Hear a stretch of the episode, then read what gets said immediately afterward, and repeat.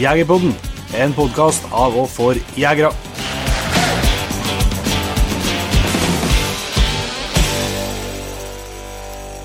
Da er det endelig fredag og klart for en ny episode av Jegerpodden. Hjertelig velkommen skal du være, du som hører på, og du òg, Jon Inge Vik. Takk for det. Eh, I dag eh, blir det en superlang episode igjen, eh, så jeg håper du gleder deg til det, du som hører på. Vi skal har hatt en lang og god prat med en kar som heter for Jan Robert Sveen, som er en meget ivrig jeger, spesielt elgjakt med løshund. Og en kar som har mye tanker om både jakt og hvordan du kan få til å jakte mer, og hvordan utstyr han har trua på, og jaktbil, og det er veldig mye å glede seg til. Ja, og så er det jo mye prat om Det er ikke, det er ikke så mye prat om hunder eller om elgjakt, men det er veldig mye prat om hunder og hundetrening og fòring som eh, helt klart eh, kan eh, dra dra assosiasjoner til, til fuglehunder og harehunder og støvere og kortfotinger og alt i hop. Så det er absolutt en eh, bra episode å sjekke ut, ja. Yes, det er jo, eh, det er jo nå det starter, hvis en skal være forberedt til høsten. Helt klart. Eh, og så må vi bare si noen ord eh, innledningsvis her om at eh, eh, Og si tusen takk til alle dere som har valgt å bestilt billett til Jegerpodden live. Vi skal jo ha det for første gang i historien nå under Camp Villmark på lørdagskvelden. Og eh, 20 dager rett og slett før det arrangementet går av staben, så er det utsolgt. Vi, jo, vi trodde jo at kanskje det kom til å bli utsolgt, vi så tempoet det begynte å kjøpes billetter i, men eh, det var likevel en ganske stor eh, følelse og varm i kroppen når det, når det sto, sto på systemet at nå er det, nå er det tomt. Jeg tror vi skal gratulere oss sjøl og jobbe der. det, Ja, det var jævlig tøft. Det var en befrielse, ja. Ja, det var kjempeartig. Det er jo et arrangement som vi kjører på egen regning, så at vi eh, fikk fylt opp det var superartig for oss. Så tusen takk for det. Og så er det sånn at det er faktisk muligheter for å, å få billett ennå, det er ikke muligheter for å kjøpe dem lenger. Men vi har en konkurranse liggende ute på Facebook-sida vår nå, der du kan eh, tippe litt eh, slaktvekt på en elger. Eh, Hvis du er den som tipper rett, så kan du rett og slett stikke av med både ja, to billetter til Jegerpodden live, fire dagspass til Camp Villmark og Jegerpodden T-skjorte og huv er vel sjanser for oss, så ta sjekk ut den. Vi trekker vinneren på, på søndagskveld, så du har fortsatt litt tid til å, til å bli med på den konkurransen. Et lite hint da, til, til lytterne våre til at eh, den, eh, den elgen som jeg ser med, den merkeelgen, det er ei, eh, ei stor og fin ku. Så det er et lite hint til dere som hører på. Veldig stor og fin. Altså, men før vi slipper til Jan Robert, så har vi uh, tatt en uh, kjapp prat med Per Anders Iversen, som er prosjektleder på Camp Villmark. Uh, vi har jo et samarbeid med, med dem, og vi skal dit. Eh, og eh, vi har jo såpass til reisefeber nå at vi måtte prøve å finne ut enda litt mer eh, hva vi kan eh, se fram mot den helga, så vi har eh, tatt en prat med han. Det har vi. Yes, da har jeg gleden av å ønske Per Anders Iversen, eh, prosjektleder i eh, Camp Villmark, eh, velkommen til Jegerpodden. Takk for det. Hyggelig å få være med. Ja, det er jo du som skal ha takk, som har eh, gitt oss muligheten til å eh, ta turen ned til, til Lillestrøm eh, om et par uker. her. Jeg tror vi, vi kan si takk, vi også. Dette er vinn-vinn, tror jeg. Vi har jo fulgt med på dere siden dere starta opp, og det er imponerende å se hvor fort dere har vokst. Så vi gleder oss veldig til å få dere på besøk. Og dette er jo første gangen også vi kommer til å kjøre en live podkast fra Camp Innmark, så vi gleder oss veldig. Ja, Det jeg tror vi skal få til mye spennende. Vi skal ha egen stand med, med et studio som dere skal bygge, så det blir antagelig litt sånn Det ser sikkert litt ut som et akvarium, da kanskje. Så folk kan det- vi, kan, vi kan sette opp en sånn lapp på utsida av ikke mat, eh, ikke mat-podkasterne. vi kan bite. Kan bite. Vi skal, vi skal sørge for det. Ja, det høres bra ut. Men eh, det vi tenkte vi skulle eh, ta en kort prat med deg om, Per Anders, det er litt info til folk som hører på, og som kanskje ikke har bestemt seg og vurderer å ta turen til, til Camp Villmark, eh, og få høre litt eh, highlights fra deg som eh, kjenner programmet veldig godt. eh, hva som er Du tenker på litt som høydepunktene for oss, eh, oss jegere. Mm. Mm. Jeg kan si lite grann. Um, nå har vi holdt på med å, planlegge og, skape dette her i elleve måneder og to uker ca. Så nå, nå, begynner vi virkelig å glede oss. Og det som er hyggelig å si, er at um, Camp Innmark er større enn noen gang nå. Det blir over tre smekkfulle haller med masse, masse gode utstillere og aktiviteter og foredrag. Kan si har På foredragsfronten for eksempel, så har vi over 60 foredrag fordelt på fem forskjellige foredragsscener innen jakt, fiske, eh, hund, friluftsliv, forskjellig. Så vi, vi har eh, kjempespennende program på gang. Ja. Og mye, veldig mye, veldig mye utstillere. Jeg har sittet og studert eh, det her kartet over utstillerne. Det er jo virker som at alle de fleste skal dit. Ja, jeg vil tør vel påstå at alle de viktigste aktørene i, i si, jakt- og våpenbransjen er på plass. Det, det, er, det, er, moro. Vi har en hel hall full av uh, jakt og våpen. Ja. Så det er bare det å ta med seg pengeboka? Ja. Det ja. kan være lurt. Får fort, fort brukt opp den. Men på, det er en egen scene da skjønner jeg, for, eh, for jakt på foredragssida? Ja, eh, vi har laget en helt egen scene hvor det blir foredrag fra morgen til kvelds. Fredag, lørdag, søndag. Eh, og der er tema jakt. Eh, jeg kan jo nevne noen av de du kan møte der.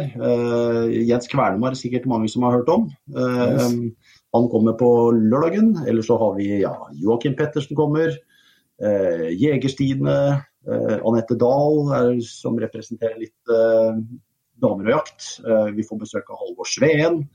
Eh, tja, Joar Søhol kommer og snakker litt om eh, både jakt og ikke minst mat, som er et, spennende tema som vi satser mye på i år. Så vi har mye spennende å by på på foredragsfronten. Mm. Absolutt. Jeg er jo kjente, kjente navn for folk som hører på Jegerpodden. Jeg tror alle når ramsa opp har, har vært gjest.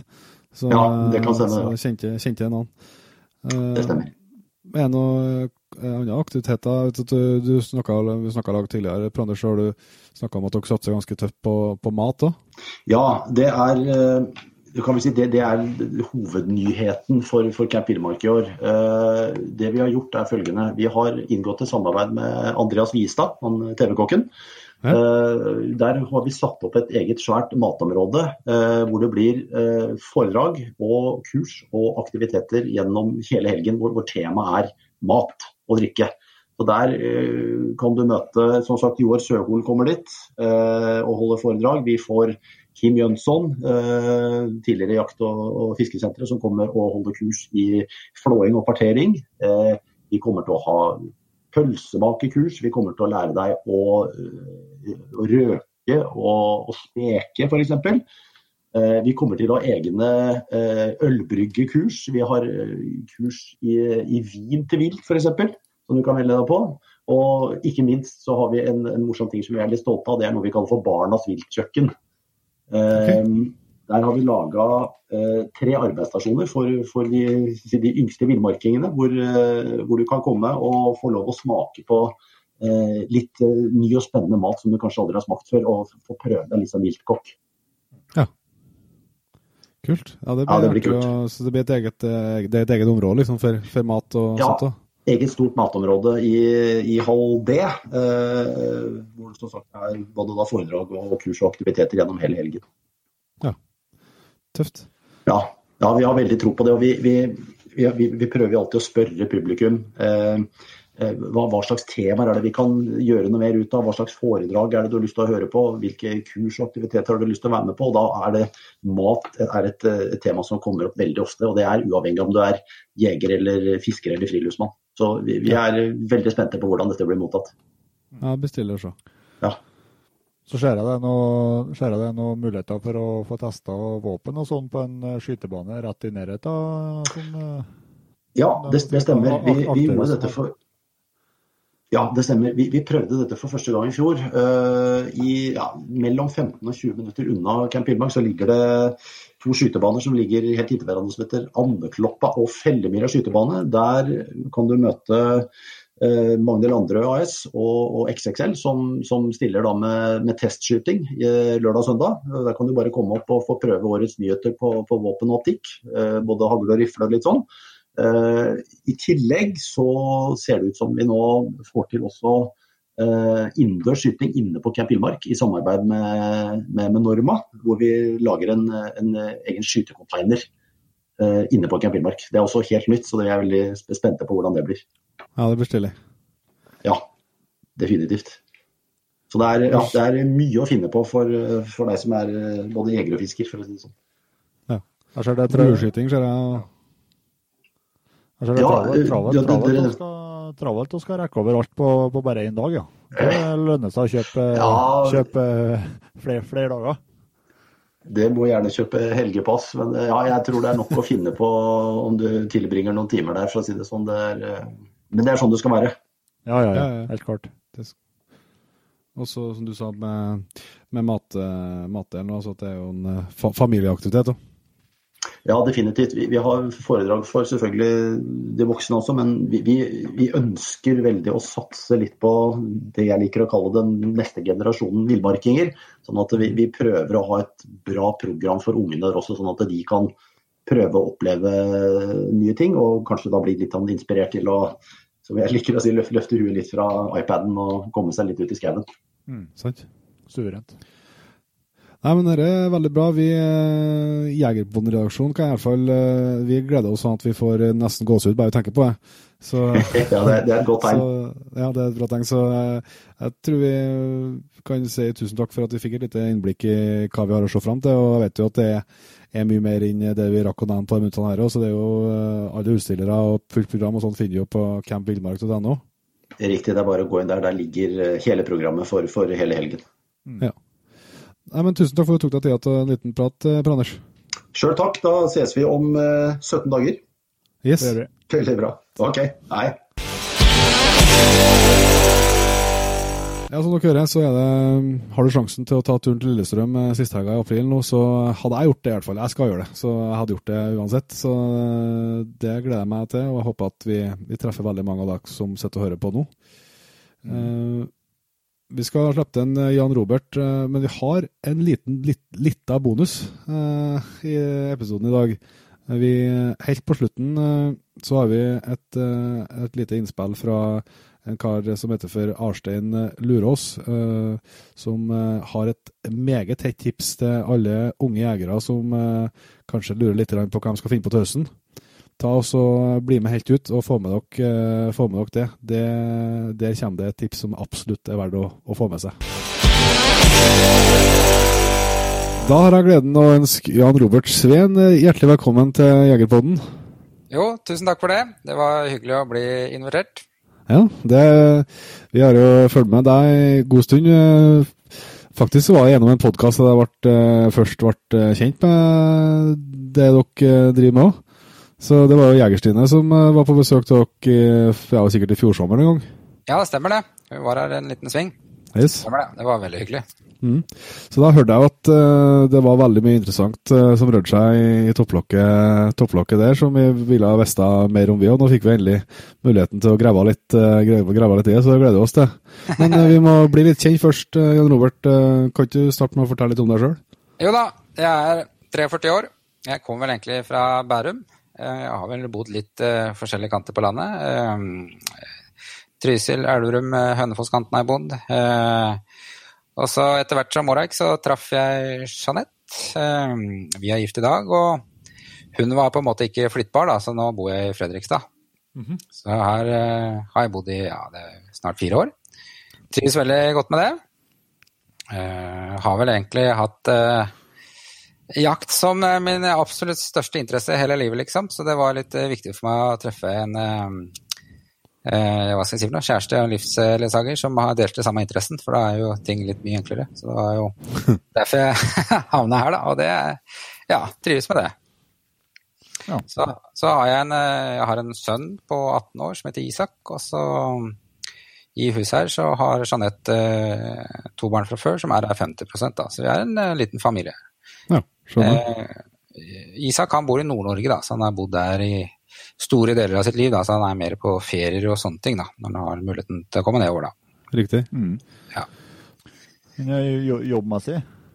Ja, arbeidsmessig så har jeg Jeg har jo akkurat eh, to og en halv meter med utdannelse, da. Så det eh, Det er ikke så mye å slå i bordet med, men eh, jeg valgte å prioritere jakt og det å være ute kontra å sitte inne og lese og, og pugge, liksom. Så eh, ja, jeg jobba vel egentlig som servitør, het det i starten, eh, i Trysilfjellet blant annet. Eh, på litt utsteder sånt der.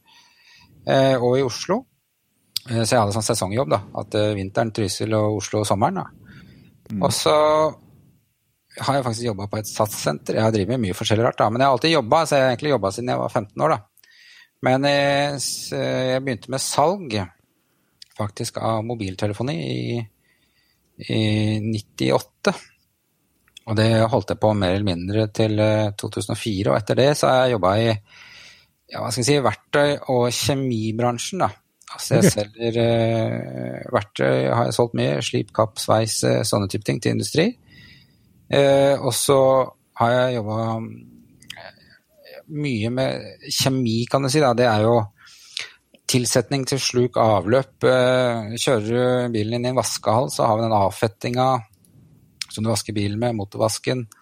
Olje, smøremidler. Ja, det er mye forskjellige greier, da, på en måte. Men eh, til industri det aller meste, da.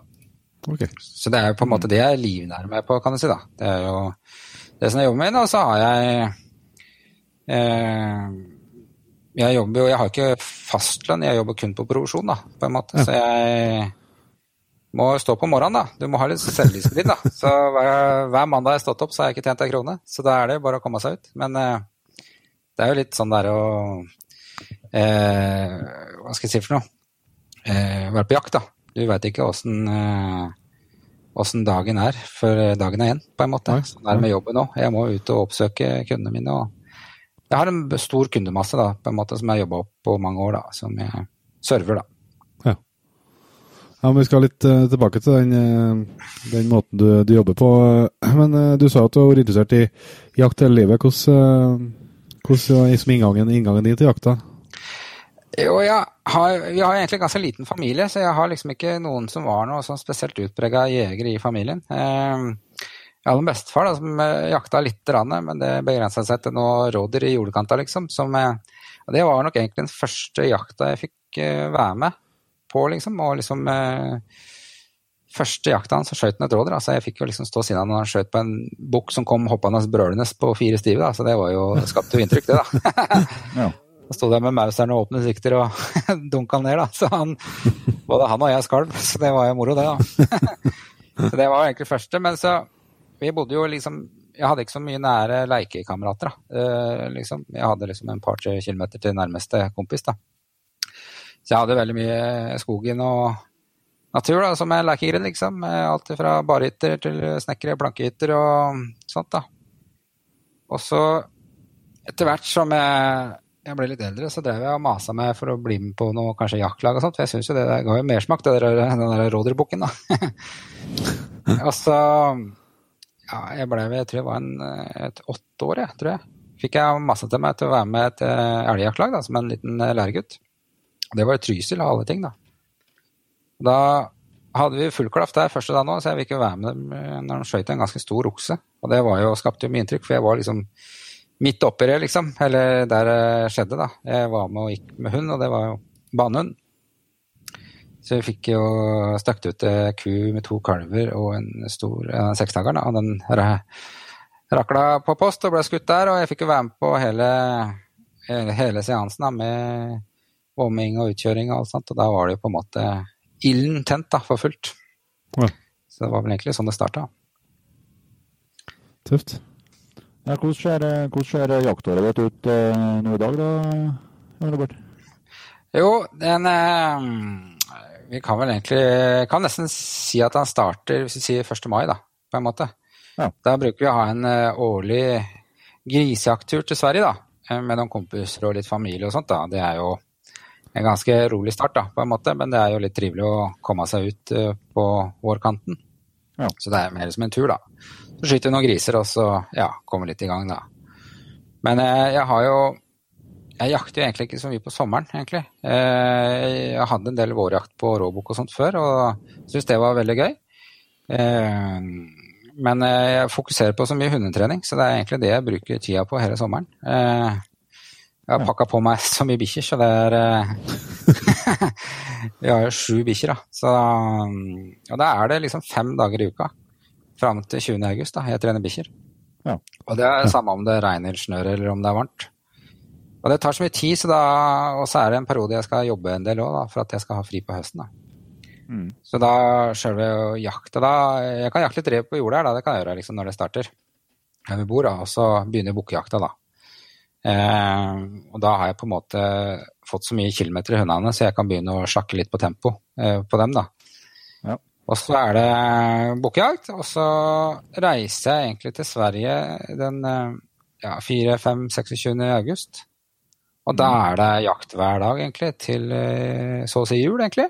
Og da reiser jeg først liksom kjører jeg oppover til Sverige, og der har jeg, midt i Sverige så har jeg et lite torp som jeg har leid sjøl, et sted vi jakter elg.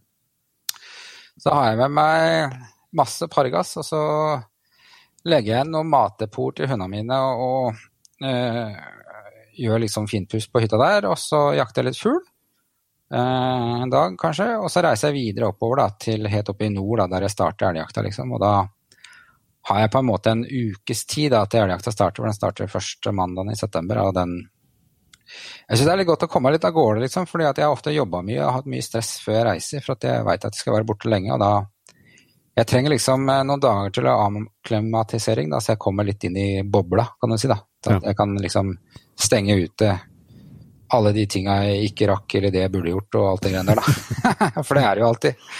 Eh, og, da, og så er det det der med å tenke på at bikkjene når du skal reise langt med dem, at de, det er greit at de kommer fram og får noen dager hvile, liksom. Og dem som Ja. har vært med en stund, de skjønner hva vi holder på med, da. Så de, eh, ja, de kjenner en hundegård, og de kjenner igjen at små sfærer når vi kommer fram, da.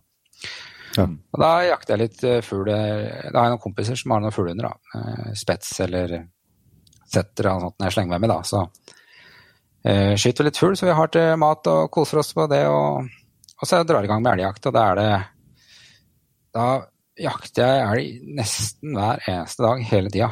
Eh, nå er det jo på en måte Elgjakta kan gå liksom en eh, halv dag, da, ikke sant? og så er det skytende elg, så det blir bare, noen dager blir halve dager, og noen blir jo fulle dager, og noen blir hver så det òg, da. Så det Så jeg bruker ikke mye tid på noe annet da. Eh, så da er jeg i Sverige til 24. september. Så reiser jeg hjem til Norge, og så starter elgjakta her. Mm. Så eh, jeg er med i et lag her hjemme og, eh, og går som hundfører. Og der har jeg liksom, jeg har lova dem at jeg skal stille med hunder hele tida. Så vi har jo litt røslig kvote der, så jeg prøver å gjøre en innsats der for å få fylt den. Og da holder jeg på der til ut i oktober, slutten av oktober, tenker jeg. Og så reiser jeg opp til Sverige igjen, da. Og da blir jeg der til eh, desember, egentlig. Ja. Ja. Og så er det Jeg blir der egentlig til snøen setter stopp, da. Det er vel det som er riktig. Eh, Ja. og butter litt i mineterreng, så har jeg mye kompos, kompiser nedover Sverige da, som jeg kan hakke meg på noen dager her og der, da, som jeg besøker. også. Jeg er hjem en gang i desember, og da blir det litt rådyrjakt her hjemme. Vi har jo et par drevere som syns det er gøy å drive litt òg. Og så ja, får jeg se liksom åssen forholdene er etter jul, da.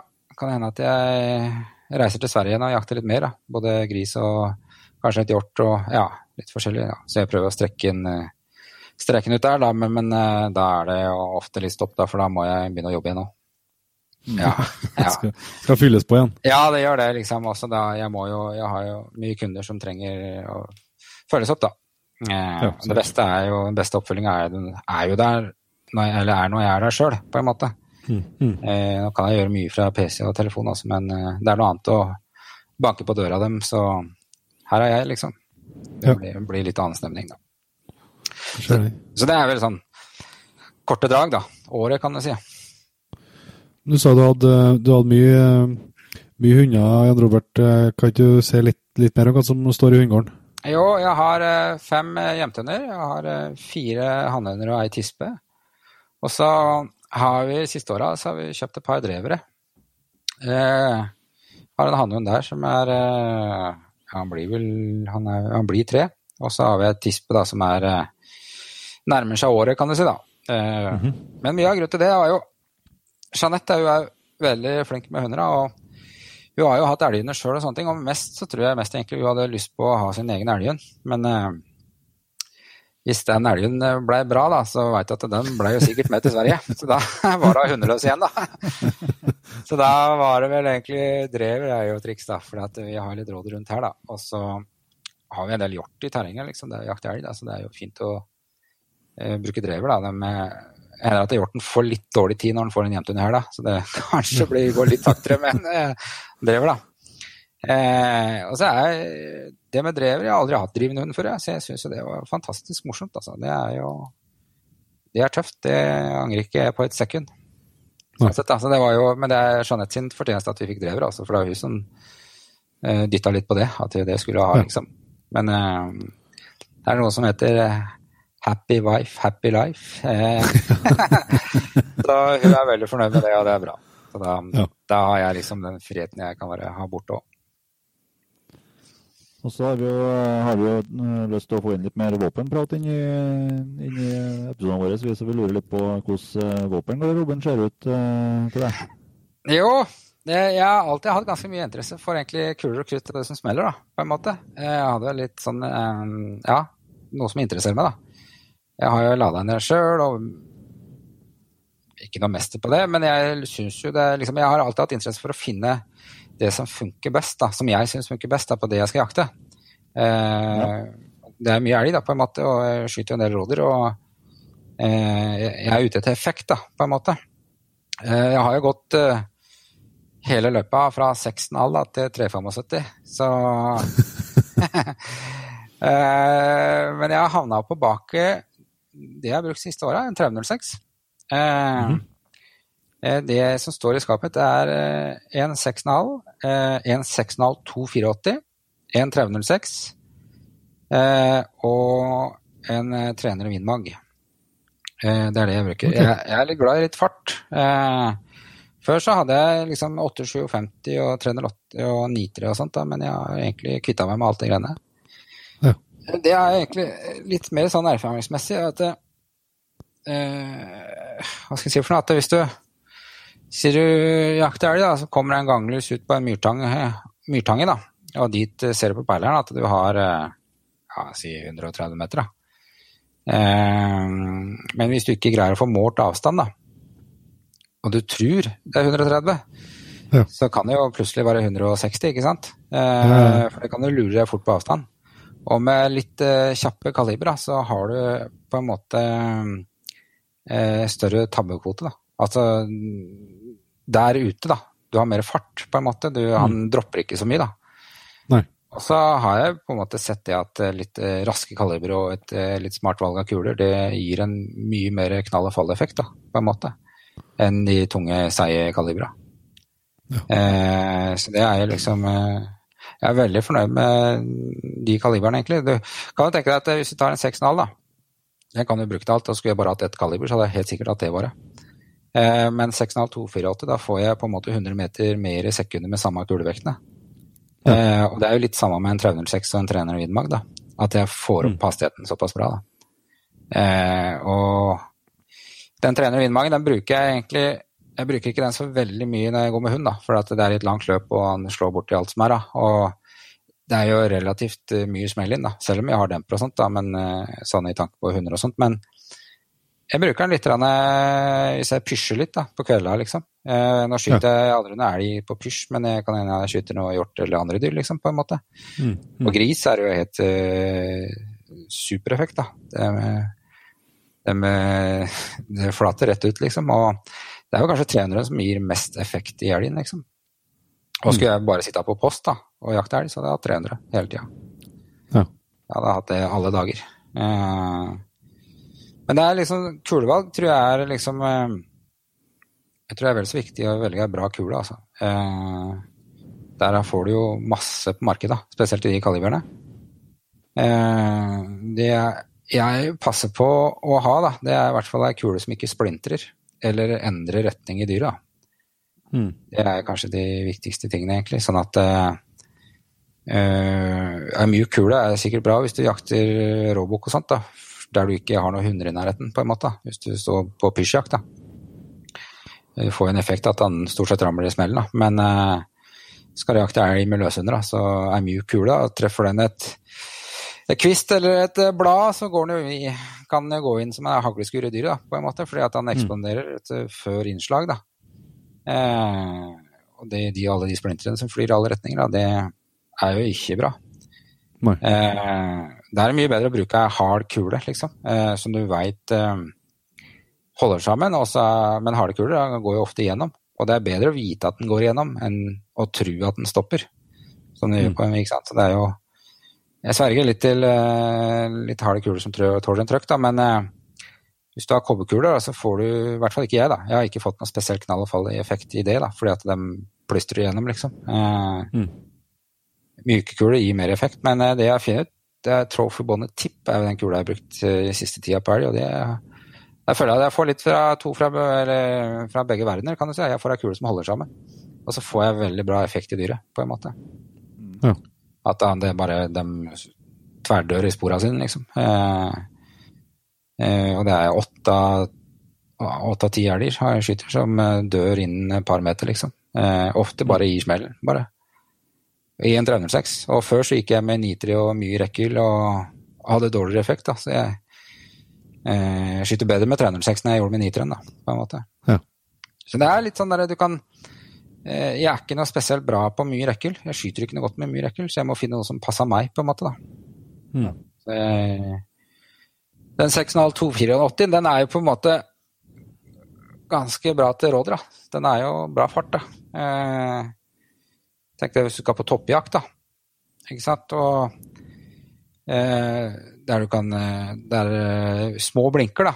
Eh, små marginer da, på kuledroppen, ikke sant. Så det er om å gjøre flatt, eh, noe som skyter flatt, da.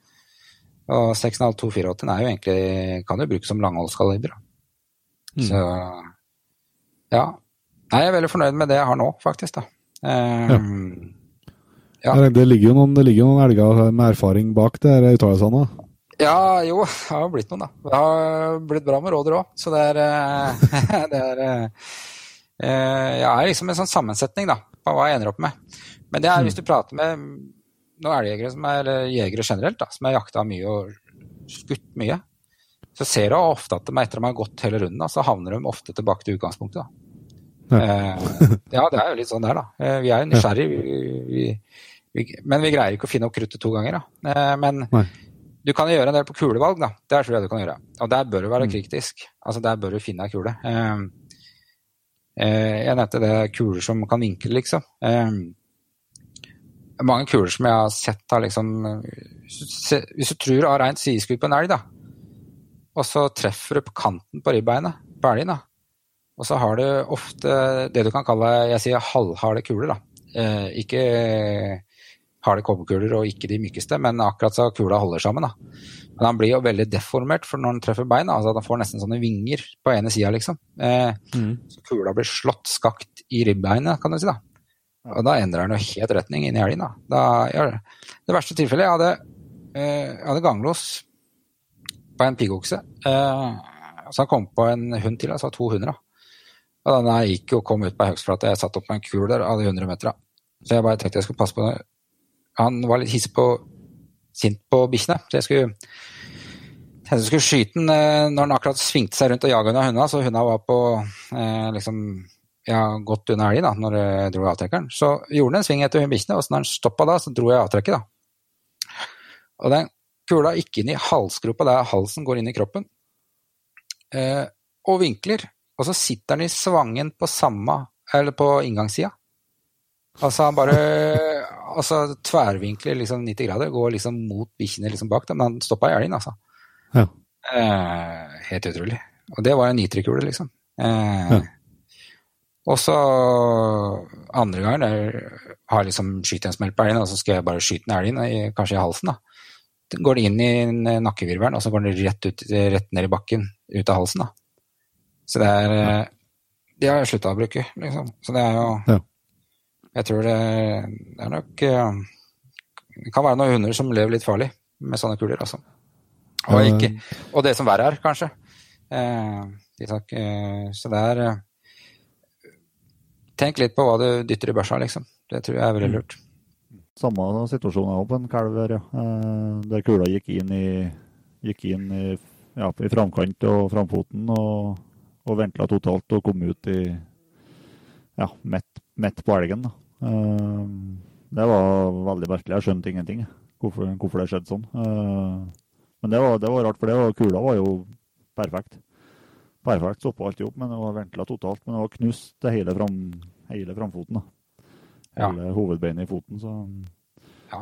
noen ganger så, noen ganger så er, liksom, kan en, litt, litt treff òg, men nei, det er jo, det er jo, egen, det er jo et eget fag, det de kulene.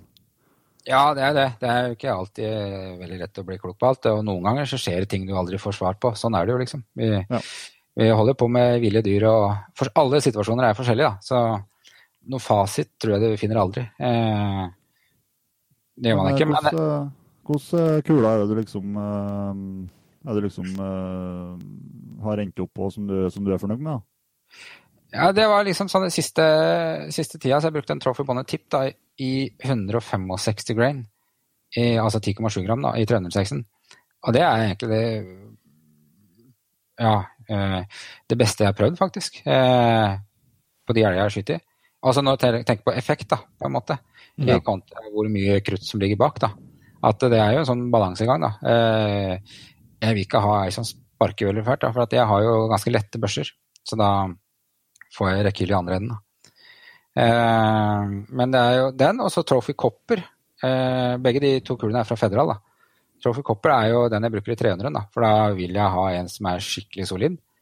Eh, men det er ingen det er, Jeg får ikke den sjokkeffekten som jeg får på det andre, men det er i hvert fall ingen elger som har overlevd da, en trener gjennom maskinrommet. da. Så, det, så det, det, funker, det. altså. Men du får jo mye annet sikkert bra på markedet òg. Jeg har prøvd mye annet òg. Eh, Rino-kula, eh, liksom, den er kjempebra. Eh, når jeg hadde 857, så hadde jeg veldig bra effekt med vulkankula, faktisk. da. Nei, det er mye kula, altså. Eh, mm. Men så sant jeg ikke traff noe foran mellom meg og elgen, da, så funka det veldig bra. altså. Det gjorde det. Mm. Eh, men det var moderate hastigheter, da, på en måte. Eh, ja. Norsle Partition er jeg veldig glad i, eh, spesielt i 6,5. Eh, det er gammel kule, men still going. Eh, den er jo litt myk i fronten, men han har jo den sylinderen som øh, reiser igjennom, kan du si. da. Eh, kjempe Ja, det syns jeg er kjempebra kule. Men det viktigste er kanskje om du finner en av de kulene som er bra, altså, og at den er presis. da. Det er også litt viktig. Eh, mm. Av de kulene der, så er vel den der Trophy Copper som er den mest presise kula jeg har eh, eh, har brukt, liksom. I alle kalibre, egentlig, på en måte. Den går så godt, den kula. Det er bare Treskuddssamlinger er ett frynsete høl, liksom. Eh, den sitter jo uten papp imellom. Og det er jo også en, en eh, bra fordel, da. Ja. Eh, det er jo Nei, det er liksom marginer. marginer. Jeg tenker at en elg er stor, da.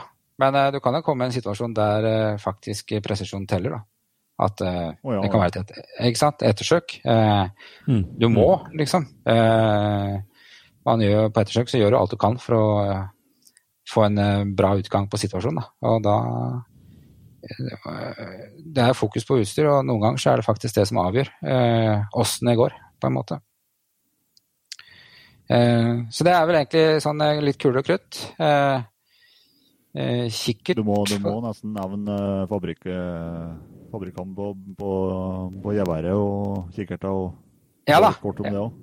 Ja da, jeg, skal, jeg kan begynne med kikkerten. da. Jeg har, eh, jeg har prøvd mye rart der òg, egentlig. Jeg har uh, endt opp med size, egentlig. sånn sett da. Jeg har prøvd mye forskjellig, og jeg har hatt, jeg har hatt, jeg har hatt mange size-kikkerter gjennom tida. Men det er jo det jeg liker veldig veldig godt med size, det er Jeg syns det er litt gøy å skyte litt på Altså som trening, altså på å drive og skyte på metallplater og gonger da, på litt lengre hold. Det syns jeg er en mhm. fin trening, da. Jeg syns det kan være litt sånn stusslig å skyte på den reinsimla på 100 meter liksom dag etter dag. da. Så da er det mer moro å skyte litt på variable avstander. da.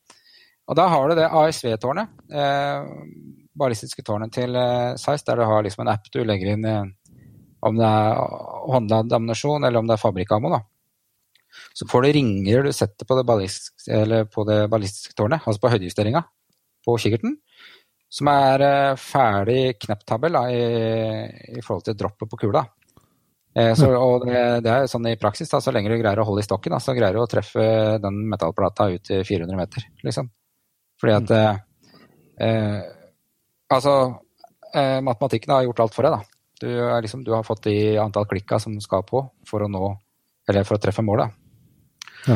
Og så er det jo kvaliteten, det optiske. Eh, de er jo veldig bra på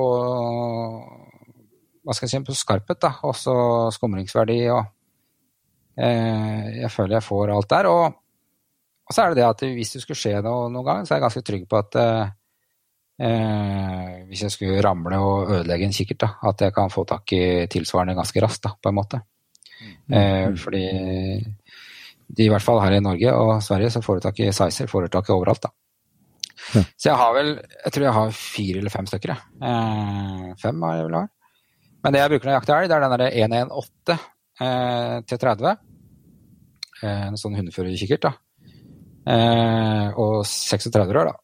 Eh, litt eh, stort rør. Og det er eh, syns jeg egentlig er ganske bra, fordi på raske skudd, da Det som er bra på de V8-kikkertene, det er at de er ikke så kilen på øyeavstand. Så at når dette går fort i skogen, da, så er det ikke sånn at jeg må liksom justere med huet for å se, få hele synsbildet inni kikkerten. Det er når jeg monterer børsa, så ser jeg alt. da. Og så har du mm. stort synsfelt. Eh, så hvis det kommer liksom flere dyr i følge, da, eh, og du skal luke ut en kalv eller skyte oksen, eller det er to kalver, og så burde du kanskje hatt begge, eh, så at du kan på en måte eh, Du ser hvor I og med at du har stort synder, så får du så mye mer kontroll over situasjonen da, enn om du hadde titta i en kikkert med dårlig synsfelt, så blir du litt hemma, på en måte. Eh, da kan du se at da ser du ikke den elgen som kanskje kommer på baksida av den du skal skyte på, liksom sigende. da. Så du unngår litt, litt kinkige situasjoner da, med kikkerter med bra synsfelt. Da. Mm. Uh, børsene jeg har, da, det er stort sett Saco. Uh, jeg har jeg lagt meg litt elsk på de Carbon Light-børsene. Det er lette børser. det blir mye bæring da, på elgjakt. ja, ja, det gjør det. ikke sant? Det er jo mer bæring enn det er skyting. da. Jeg det. Ja, ikke sant. Så hadde jeg en nakkeskade for en del år siden som gjorde at jeg sliter litt med Jeg sliter ikke så mye i det daglig, men om jeg skal bære tungt over tid, da, så blir jeg litt stiv og støl i nakken, da. Og jeg hadde blazer før, og de er jo litt tyngre, da, på en måte. Jeg gikk jo, mm. liksom, når jeg bytta børser, så slapp jeg av eh, over en kilo på børsa, liksom. Eh, Syns jeg blazerne var kjempebørser, det, og super presisjon og mye bra der. Eh, men jeg er veldig glad i boltrifler, da. Det er liksom mm. Eh, eh, ja, det smeller hver gang, og det går godt. og eh, Lett karbonstokk som er rett i stokken, så altså du har bra rekkelopptak. Eh, og så har jeg eh, På de lette børsene så har jeg faktisk bytta avtrekk, da, så jeg får eh, Ofte så går de Saco-avtrekkene ned til en kilo, men jeg har 600 gram. Og det er litt rart, for at du har, hvis du har lett børse, da, og hvis du står og skal presse ut et skudd, da, og skal liksom Du har litt liten blink, da. Eh, og hvis du har litt tungt avtrekk da, og du har stått litt lenge, så er det så fort gjort å dra ut det skuddet. Eh, mm. At du får et dårlig avtrekk, da, fordi at du har liksom Ja, når du drar en kilo, da, så blir det vibrasjoner i børsa, på en måte. Ja. Så da har jeg satt inn et Bixen Andy-avtrekk på dem, da. Og da er det 600 gram, og da eh, Det hender fort da når du drar i avtrekkeren. Men det er sånn jeg vil ha det. Det er sånn jeg ja, ja. skyter best, da, på en måte.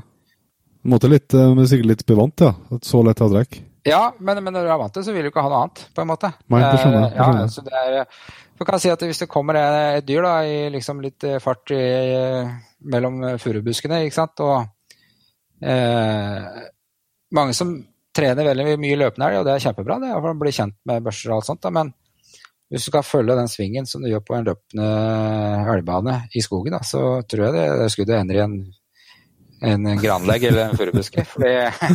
så det jeg gjør, er at jeg legger jo korset i ei glenne. Og når den, når jeg, i og med at jeg har stort synsfelt på kikkerten, så ser jeg når han kommer til å passe. da. Og så akkurat når jeg har bonga, så klemmer jeg, liksom, og da lett avtrekk, da, så går, sitter jo skuddet der det skal sitte. Eh, så det er litt sånn pga. skyteteknisk i tillegg òg, Ja. Eh, så har jeg, har jeg en eh, Atec Optima-demper på den. Eh, og det som er bra med Optiman, syns jeg, det er at jeg, du har en kvart omdreining, så kan du liksom ta demperen. Ja. Eh, for det er hurtigfeste. Jeg var litt sånn der, jeg satt og tenkte meg liksom, ja, funker dette her, liksom, eh, i starten, da, men det funker jo klokkereint. Og så er jeg jo litt sånn eh, lat, ikke sant, så jeg glemmer jo å skru av den demperen når jeg kommer inn i hytta. Eh, og ja. ja, ja, ikke sant. Så jeg har jo hatt noe fast i børsa, vet du. Så det, der? Det er ikke så bra, da, for du får jo kondens i demperen og rust i kroninga, og da mister du jo presisjon. da. Så det er jo Nå har jeg ikke noe unnskyldning, det er en kvart omdreining, så er demperen av. da. Så istedenfor å Mm. vri 15 omdreininger, da, ikke sant. Så, så det er vel eh, Knepper du bare av den, ja. Ja. Og så er det jo samme feste til rekkehyllebrems, hvis du bruker det, da. Men eh, det bruker jeg ikke her hjemme. Men hvis du skal reise ned og litt i Nedover i Europa så er det land det ikke er tillatt å bruke demper, og da bruker jeg brems. Uh, Ja. For uh, ikke få så mye munningsvipp, da. Uh, Mm. og det er litt annet med det der med kikkerten som jeg nevnte, med stort synsfelt. Det er jo liksom hvis du eh, Ikke sant eh, om det er, Hvis det blir til at det blir mer, flere skudd da, i samme situasjon, da. Så at når du drar førstesmellet, så får du rekyl. da. Eh, og hvis du har bra synsfelt på kikkerten, så mister du ikke dyret i kikkerten. da. At du kan se innslaget, liksom. Hadde du hatt eh, en kikkert med lite synsfelt, ikke sant, så er du ute av, ut av dansen med en gang. Da, så ser liksom ikke helt åssen det gikk, da, på en måte. Men hvis jeg ser, liksom, greier å se rosa i bogen da, på den elgen eller råbukken eller et eller annet sånt, da, så veit jeg sjøl at jeg har kula gått inn der, så er den jo ferdig, på en måte. Mm. Um, og det er jo ikke sant, Da må du ha rekylen ned, eh, også bra synsfelt. da. Og det er jo viktig informasjon. ikke sant, som du, For om du skal gå gærent, da, eh, så greier du liksom å se hvor det gikk gærent hen. da, For du så jo, hvis du gjør en avtrekksfeil, at det skuddet gikk kanskje litt høyre eller venstre, da, så ser du i hvert fall hvor skuddet gikk. da, på en måte. Mm. Og det gjør du ofte hvis du har skutt litt, så har du en følelse på om det satt her eller der. da. Ja.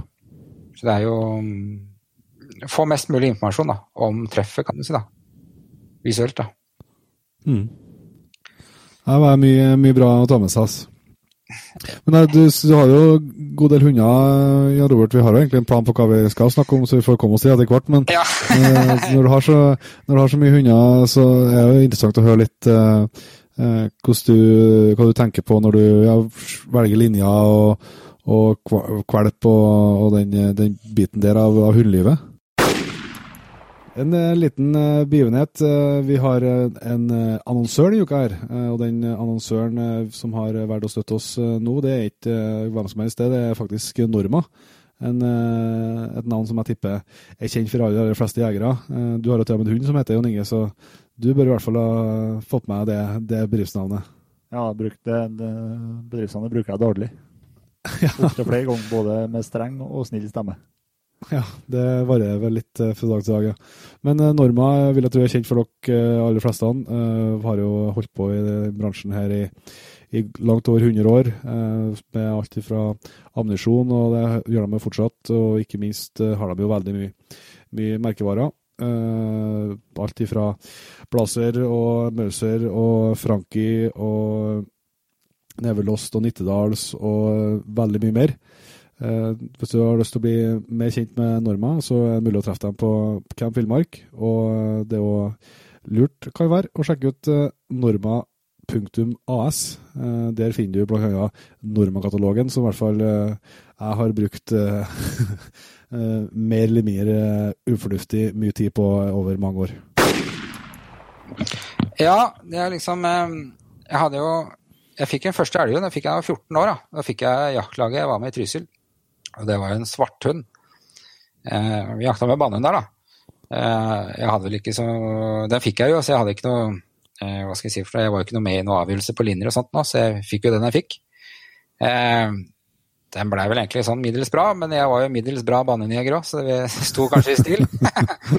Det var litt uerfaren, ikke sant. Og ja, det var sånn det blei. Men eh, jeg skjøt en elg for den, da. Jeg gjorde det.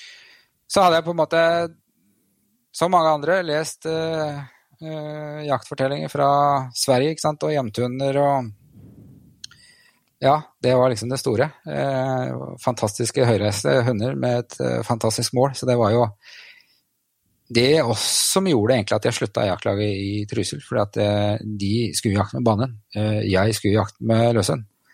Og Mm. da var det jo Da kjøpte jeg meg en hjemtun, og så starta jeg eget, da, på en måte. Og den hjemturen kjøpte jeg en som heter Jonny Lunde på Nannestad. Og da hadde jeg vel eh, mast både på den ene og andre, for jeg hadde jo ingen kontakter da, på det, ikke sant. Eh, så Nei, jeg ringte nei. avlsrådet, husker jeg, og jeg ringte han relativt ganske mange ganger. Det var liksom eh, Og så er det litt sånn det var, Dette er jo noen år siden, ikke sant, og det var litt gubbeveldig, ikke sant. Og jeg blei ikke akkurat prioritert, da, fordi at jeg hadde ikke noe erfaring med det. Men så til slutt da, så kom et navn, da, og jeg heiv meg på telefonen og ringte han. da, og Øh, og han Jonny ba meg komme på kaffe, og vi prata og sånt. Og så jeg sto der og skalv og håpa jeg fikk kjøpe en hund, da. Og så sier han det at det er jo det er mye bedre å selge en hund til deg, vet du, enn å selge til en som bare setter den i hundegården. For du kommer til å gjøre alt du kan for å få til den. Og da fikk jeg kjøpt min første jentehund, da. Og det var jeg jo kjempestolt over, da. Så det var jo sånn det blei, og siden har det vært det, egentlig. Eh, så jeg har hatt en god del, akkurat hvor mange det er jeg litt usikker på, men det er vel sikkert rundt 20, kanskje. Eh, Jeg har jo hatt litt utskyting på bikkjer, fordi jakter du mye, så får du jo også litt skader og sånt, da, som eh, kanskje ikke er legbare. da, At da er karrieren Ja. over, og da må nye bikkjer inn, da, på en måte. Så det er jo litt sånn der. Men jeg har holdt meg til den rasen hele veien. og jeg kjøpte jo flere hunder av Jonny, og de var bra, dem, altså. Absolutt. Jeg hadde mye moro med dem. Eh, Men jeg føler vel liksom at jemtuna gjorde, i hvert fall i de miljøene jeg kjøpte bikkjer, i hvert fall, så blei det et hopp opp på jaktlasta når de blanda inn noen finske importer, da, på en måte. Ja. Eh, og så har jeg reist mye, ikke sant. Jeg har jo vært eh, på kryss og tvers overalt, da. Og eh, veldig mye i Sverige. Eh, når jeg fikk lappen, så begynte jeg å jakte der, da. Og kjørte rundt der og fikk slengt meg både her og der, da. Og hver gang jeg var borti en hund som var veldig bra, da, så var jeg borte og spurte hvem var hvor, da. Ikke sant, om den bikkja. Ja. Oppdretter, hvilke linjer. Eh, og det har jeg alltid gjort, egentlig. da. Eh, og da danner du deg et lite bilde på eh, forskjellen på hunder, da, på en måte. Eh, og så etter hvert som du får mer erfaring sjøl, så setter du jo større krav til hund, da, på en måte. Eh, men du veit sjøl at du må legge mer i potten sjøl òg, for å nå de måla, kan du si. da. Så eh, jeg har vel ikke Det var vel fra ja, Det var vel egentlig 2007, så fikk jeg vel en Kjøpte en hund som het Ragg, og den var etter Raikikoins Romeo, da, også ei norsk tispeer, da. Så det var jo første møte med, med finske, eller finske linjer, kan du si, da. Eh, og det Han ble egentlig ganske bra. Eh, og litt sånn ja, litt forsiktig i starten, da. Men når han var tre år, så skjøt jeg 20 elger for han eh, den høsten. da. Og mest av det på fjellterreng, da, aleine. Men Jeg vet ikke hva som skjedde med han, men han fikk noen problemer Det var ikke HD, men han fikk noen problemer med hofta, liksom. Så at jeg måtte ta han bort når han var fire år, egentlig. Det var egentlig veldig synd. Eh, om det var en skade, at han hadde blitt sparka eller hva det var, det veit jeg ikke. Men eh, det så ikke helt bra ut inni der, i hvert fall. Da. Så da var det, måtte jeg avslutte.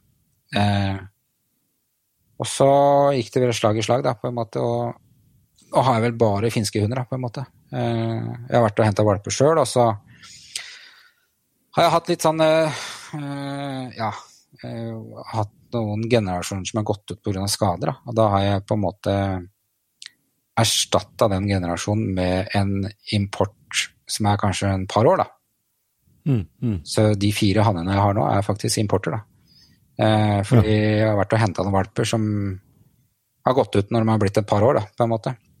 Eh, Tispa jeg har hatt sin valp, den som jeg har nå. Så jeg har eh, Men det er klart, det å kjøpe en sånn hund, da, du Selv om han er ferdig jaktsjampion når du kjøper den, så kjøper du egentlig ikke eh, Du må legge deg bak øret at du kjøper jo et talent, ikke sant? Mm, mm. Det er ikke sånn at du stikker og henter den, og så er det full gass når du slipper den på første slipp. da. Nei. Noen hunder er bare sånn, men noen er jo mer prega av miljøforandring. ikke sant? Du må jo bli kompis med den hunden. Eh, skal du kjøpe en sånn hund, så er det beste er å få den liksom rett etter jakta, egentlig, så du kan ha et år med den bikkja. Nesten, da. Altså du får Før, du, før du begynner jakt, jakte? Ja, ikke sant? Eh, så at han eh, på en måte forstår deg, da, og du forstår hun, da, på en måte. For det er jo et tillitsforhold, det med hund. ikke sant? Du må jo knekke koden ja. med hunden. ikke sant? Og jeg har mista noen hunder for noen, som jeg måtte ta bort rett for Jeg måtte avlive en rett, altså, rett foran en høst. da. Og da husker jeg var i Haparanda og henta to stykker. da. Eh, 23.9. hadde jeg vært ferdig med septemberjakta i Sverige. Og dem skulle jeg begynne å jakte med med en gang. Eh, og dem, eh, de bikkjene hadde ikke sett hverandre, og jeg hadde ikke sett dem før. da. Så vi satt jo der i hytte, liksom, og dem knørra på hverandre og ikke kjente de meg. og sånt, så det var jo, Men det gikk, det òg. Men eh, du lærer litt underveis, da, på en måte. Og det å til eh, Hva skal jeg si for noe? Åssen du tilnærmer deg tillit til åssen hund, da. Eh, ja, du må spille på de strenga som er bra på den. Ikke sant? Du prøver å gjøre det enkelt. Ikke prøve å oppdra hunden på nytt, da. men la hunden få liksom slå ut litt i blomst, da, på en måte. Ja. Mm, mm.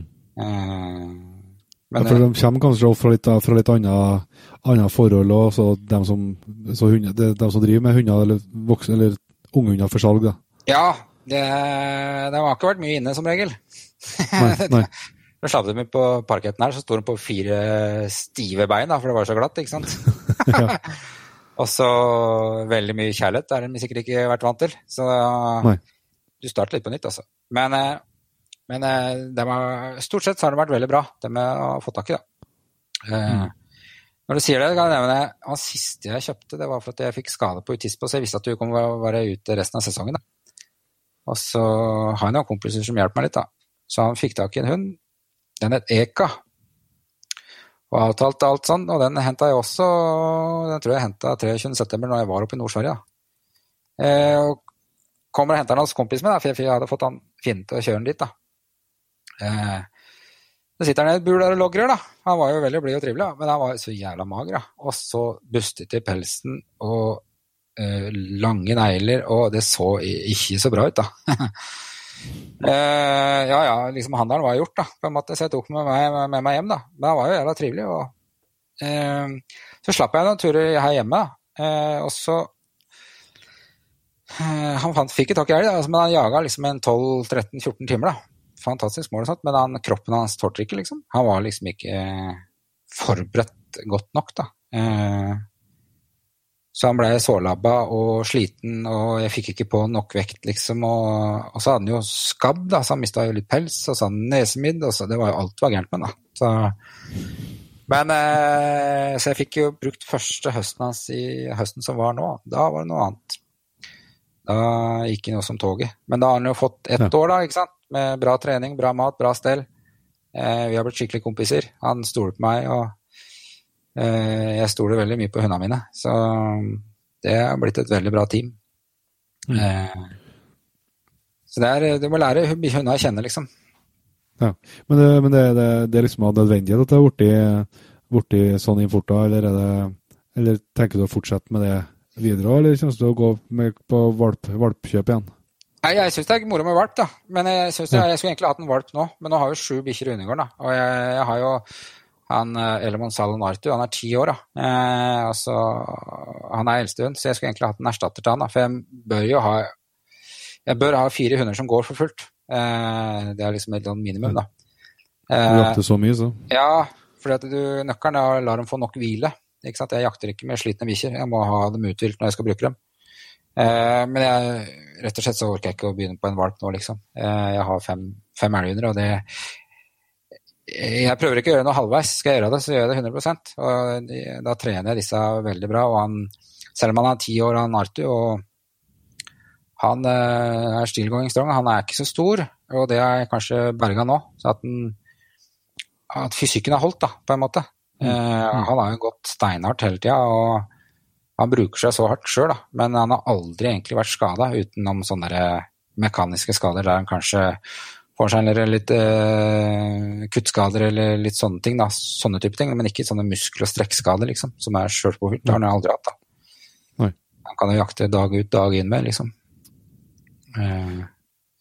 Det der som du var inne på her, at du ikke gjør noen ting, eh, at du gjør alt 100 eh, Jan Robert, det er det vi har, vi har tenkt å, å egentlig være, skal være litt tema for episoden. Jeg tror vi har fått et godt inntrykk av det allerede. Men Eh, nå er vi jo i april, eh, og for eh, oss som har lyst til at jakthøsten skal bli vellykka med hundene, så starter jo på et vis eh, høsten nå. Ja, for all del. Eh, Jeg har 1. april egentlig som en sånn start da, på Ja. eh, Høres ut som en aprilsnarr, men eh, det er egentlig ikke det. Nei, jeg tror det er litt viktig å trene hunder. Det, jeg starter nå, ikke sant, og når jeg har en del hunder, så tar det litt tid å trene alle sammen. da. Eh, og jeg sykler. Jeg sykler mye med bikkjene mine, det er det jeg egentlig gjør, da. Eh, litt er to ting. At eh, du kan jo trene motorisert, men da føler jeg at du mister litt eh, kontakten med bikkjene. Eh, at eh, du skal liksom svette litt du òg, liksom, for å være der, da, på en måte. Og så er det jo det at jeg trenger jo trimmen sjøl. Jeg skal jakte lang høst, så jeg må komme i form. Eh, og jeg syns det er trivelig å sykle, liksom. Det er stille og fredelig. og Knepper jeg på en par jevntunder, så ligger det mye på bremsen, da. Ikke sant? Så det er jo uh, Ja. Men det hender jeg løper hender jeg løper litt med dem i tillegg òg, men det er jo det er mer for at de kan trekke meg, da, på en måte, for det å bygge muskler. da. Eh, ikke for at jeg greier å løpe dem i senk, for det greier jeg ikke. så er det det Jeg har litt sånn at eh, jeg sykler med to-to, da. Jeg har ofte sykla med tre, da, men det, jeg har så veldig mye rådyr nedi her, og, det, og en del elg da, som er omtrent tam. da. Og det byr på litt utfordringer når du har bindt tre bikkjer i sykkelen. Så jeg har hatt litt mye sånne nestenulykker, så da har jeg gått ned på to. Ja. Kanskje blitt litt feigere med åra, men sånn er det jo. Har du dem framom sykkelen, eller har du dem i springer? Jeg bruker springer, og springer er det eneste jeg har fått til å funke ordentlig. liksom. Eh, Den ek ekte springeren, ikke de etterligningene, for de har ikke bra nok stål. Nei. Og så setter jeg på en på hver side, og så sveisa den fast i ramma. Eh, så jeg er sikker på at den ikke vrir seg. Eh, og så er det sånne, det er sånne plastikkselvutløsere på springeren. De er jo bare plukka, og så hekter du på eh, vanlig, ja, vanlig hundebånd. Eh, og så bruker jeg sele på bikkja, og, men det båndet må ikke være så langt at den kommer foran forhjul, da, liksom. At den du- får rundt. Bruker du den sånn trekksela som, går- som går helt bak på ryggen, eller bruker du sånn bare, bare selve brystkassa?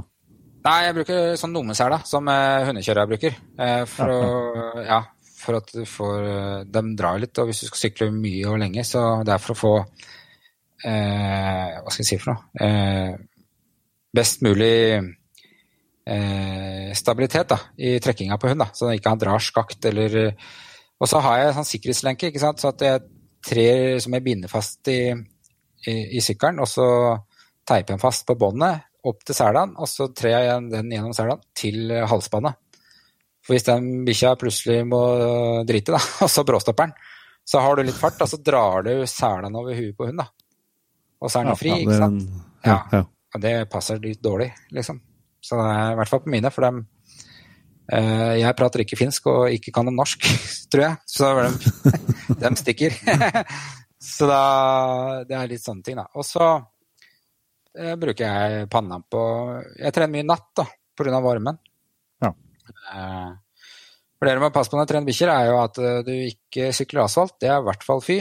Eh, og så er det egentlig litt fy å sykle på siden av asfaltveien. Du ser at mange liksom filmer at um, eh, sykkelen er på asfalten, men så løper bikkja liksom på kanten. da. Eh, ikke sant? I akkurat der eh, alt eh, som ligger på veien, røsser jo ut der, da. Og der er det jo alltid mye tull, da, ikke sant? glasskår og mye greier som bikkja løper på, liksom. Så etter å ha fått en hund som er skåret opp av ei pote, så slutter du med det, på en måte der, da. Ja. Eh, så det er grusveier, kun grusveier som gjelder. Eh, og så må du ta det litt rolig, liksom. Eh, det er ikke om å gjøre å sykle fortest mulig. Det er eh, Jeg trener liksom i, i trav, da. Akkurat jeg ligger og filer mellom trav og galopp, da. Eh, for det er bedre for bikkja og mer energisparende i trav enn å gå opp i galopp. Men hvis du har en hund som eh, hva skal jeg si, traver litt dårlig, han strekker ikke ut ordentlig, da, så øker hastigheten, liksom, så at han ligger akkurat eh, Han vil helst ikke gå over i galopp, da, så han strekker ut litt mer, på en måte. Så du får en høyere snitthastigheten på trav, da, hvis du ligger og filer det hele tida. Og det kan tenke deg at det, en hund som er i søk, da, er mer energisparende for han å søke i trav, da, og høyt trav, da, enn eh, bare gå i galopp, da, på en måte. Mm, mm. Eh, og så er det lange, rolige turer sånn der, da. Det, jeg har jo sånn en runde her som er ca. 18 km, som jeg sykler hver gang, liksom. Eh, og så er det det temperatur, da. Det er jo også veldig viktig. Eh, og før jeg stikker ut og trener, da, så Jeg fôrer med råfôr, da. Ferskfôr. Eh, ja. Vomsnitt, da. Så gir jeg dem si 100 gram liksom, i en skål med vann, da, så det blir sånn kjøttvann. Eh, så jeg pumper dem full av væske da. en eh, par timer før jeg skal ut. Eh, så ikke du begynner å sykle, og så første gjør, er stuper inn i den første bekken. da, Og ligger den der og drikker, liksom. Så at du, du har proppa i masse vann. da. Og så er det eh, ja, sykle. Og det er eh, rett og slett bare å bruke tida til hjelp og nyte, nyte tida, egentlig. Og når du har på en måte kommet hjem, da, så fôrer jeg med en gang, på en måte. Da, så at de restituerer seg, da. Nå er ikke de der De tåler de der 18 km-stura veldig godt, altså. Så det er jo Men men eh, når jeg gjør dette om natta, så kan det hende at jeg tar to runder da, på natta. liksom. Eh, tar to og to, så har jeg trent fire bikkjer. Eh, og har jeg fri dagen etter, så kan jeg kanskje skjøte på enda litt mer òg. Eh, jeg har en fordel, så jeg trenger ikke så mye søvn, da, på en måte, kontra kona mi. Hun må ha åtte timer, og det, jeg klarer meg fint på fire, liksom. Eh, så altså, i sommeren når det var så varmt nå, da, så trente jeg bikkjer om natta. Og så la jeg meg til å sove sånn utpå morgenskvisten. Og sto Jeanette opp og tok med unga på stranda, og så kom jeg et par timer etterpå og så spiste jeg frokost med dem. Og så lå vi på stranda og kosa oss, da. Og sånn ja. gikk jo sommerferien litt, da. Så. Ja. Men, eh, men eh, når Øker du liksom opp lengden på turene eller intensiteten og sånt suksessivt utover, eller liksom, ligger du sånn stabilt hele veien? Jeg, når du har mange bikkjer, så ligger jeg egentlig stabilt for det. For at jeg prøver å fordele liksom, mengden på alle bikkjene, liksom. Så jeg Når jeg har sommerferie, så kan jeg øke litt, på en måte. Da jeg ikke må stå opp mm. så tidlig, kan jeg si. Mm. Eh, så at den får, liksom, den får dosa si der, og så begynner jeg å roe det ned litt. Eh, det vil si at jeg stopper litt. Jeg gir dem en ukes slakt da, på en måte rundt Santas. fordi at da gjør jeg en liten status på bikkjene da, egentlig. Og se om det er noen skader fra fjoråret som fortsatt henger igjen, liksom. Eh, Eh, for ofte så kan de litt, eh, ha litt slagside etter en lang høst, og så får de hvile i tre måneder, og så begynner du å trene dem. Og så eh, må du stoppe opp og gå gjennom bikkjene litt sånn rundt sankthans og se om de tåler det, liksom, eller om det er noe der. Eller om du kan mm. gjøre noe da. Så du må holde et øye med bikkjene hele tida, på en måte. Og så fortsetter det ut til, ja, kan si bukkjakta og litt ut i bukkjakta, så gir jeg dem uke, uke ti dager fri før jeg reiser til Sverige, liksom. Eh, men da skal jeg begynne å slippe dem, da, på en måte. Jeg slipper egentlig ikke så mye før jakta, fordi ja, de, de stikker jo med en gang, og det tar, tar litt tid, da. Eh, og så starter jeg å jakte så tidlig, så jeg velger heller å safe og ikke få skader, og så heller bare jakte med dem med en gang, da, på en måte. Mm. Eller når du har, eh, har unghunder skal si, som, skal, som skal jages inn? Ja, da, nei, da, det er litt sant, for da slipper jeg dem med en gang. Liksom, da, da Eh, det er gamle bikkjer jeg ikke slipper, da, men eh, de ungene de vil jeg ha litt i skogen. da. Og så, Jeg slipper dem helt til jeg ser at de jager den første, liksom, eller sånn innafor der. da, jeg jager Som regel så er ikke det, det går det egentlig ganske greit. At de jager mer enn lenge nok liksom i starten. da. Og da og når jeg skal jage inn dem, da, så velger jeg de liksom, beste områdene når jeg er aleine, og så prøver jeg å skyte litt ordentlige stålosser i starten. Da. For dem. Det tror jeg er viktig, faktisk. Så jeg ikke får sånne etterjagere. Det er ikke noe moro. Det stemmer. Så, ja. ja, det er, det er jo, Ofte kan du få litt hunder som er litt heite, som er bare sånn. Eh, selv om du prøver å gjøre alt riktig, men de er bare sånn. Og så roer de seg ned etter hvert, liksom, på en måte. Tispa jeg har, hun er litt heit, da. Men eh, eh, noen ganger så bare står det i uttak og lykkes med det å skyte en elg da, og så plutselig så blir det litt Det koker bare. Så jeg brukte litt lite i fjor, egentlig, fordi at jeg ville ikke bygge opp i og med at hun gjorde det, hadde så mye unoter, på en måte. Så, men det ligger noe vanvittig mye jakt i her, ikke sant. Så det er jo det er det, vet du. Det bare bobler. Eh, ja, ja. Mm. Så det blir spennende å se nå, på en måte, åssen det er i høst, da, når jeg har fått på seg et år. da. Jeg ble litt mer nysgjerrig på, på fòringa di under, eh, under treninga. Gir du dem eh, når du gir dem den der eh, kjøttvannet før, før treninga. Og så får du, så du fôrer dem etter treninga. Det er det eneste de får i løpet av, i løpet av et døgn, eller? Får de noe på dagtid òg?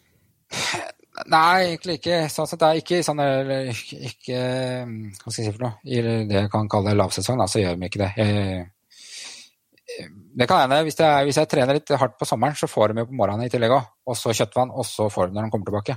Ja. Eh, men annet eh, som er litt triks med det der, eh, i hvert fall det frossenfôret, da. Jeg gir jo det frossen til bikkjene sine, eller bikkjene mine. Ja. Eh, mange som bløter opp, og da blir litt klin, ikke sant. Men, eh, men eh, mine bikkjer har jo ikke tannstein, da, på en måte. For de gnager i seg dette her med en gang, da. Ja. Eh, han derre ti års gamle hund, han er jo blanke og fine tenner. Det Golgate-gliset. ja, ja, ja. så jeg gir det frossent, og det er jo fint om sommeren. Da har de noe kaldt å drive og gnage på, da. Ja. Eh, og en jevnthund som kjeder seg litt, da, han kan jo gnage på litt interiør, ikke sant? så da får han jo gnagd fra seg litt på det. Eh, så det er også en fordel med å gi det frossent. da. Ja, du, ja, grunnen til at jeg spurte mer er at jeg jo med, med ferskfôr sjøl, med, med vom og hundemat. Men uh, er du veldig nøye på at, at, du, at du driver og måler opp så du, de hele tida får, får, den rette mengden? Nei opp, Eller bruker du litt uh, øyemål og skjønn? Jeg har sånne femkilospølser, og så er jeg en Høggestad og en Det er, ja, det er målet. Jeg, ja, det er målet. ja, ja. Eh, men, men, jeg veit jo cirka liksom, uh, Hun tispa her, hun legger på seg bare å se på den vannpølsa, liksom. Så, ja. Mens jeg har noen hannhunder som eh, knapt står rolig i hundegården, og de bruker jo mer, da. Så jeg, jeg har jo veldig kontroll på bikkjene. Jeg veit jo hvor mye de trenger ikke, så jeg har det sånn ganske på øyemål, da. Ja. Jeg, men det, som, det, er litt viktig, egentlig, det greiene der. fordi det er så mange som slipper ned bikkjene sine så veldig mye etter en jaktsesong. da. Altså, de får, Det blir mye kjærlighet til den maten. da.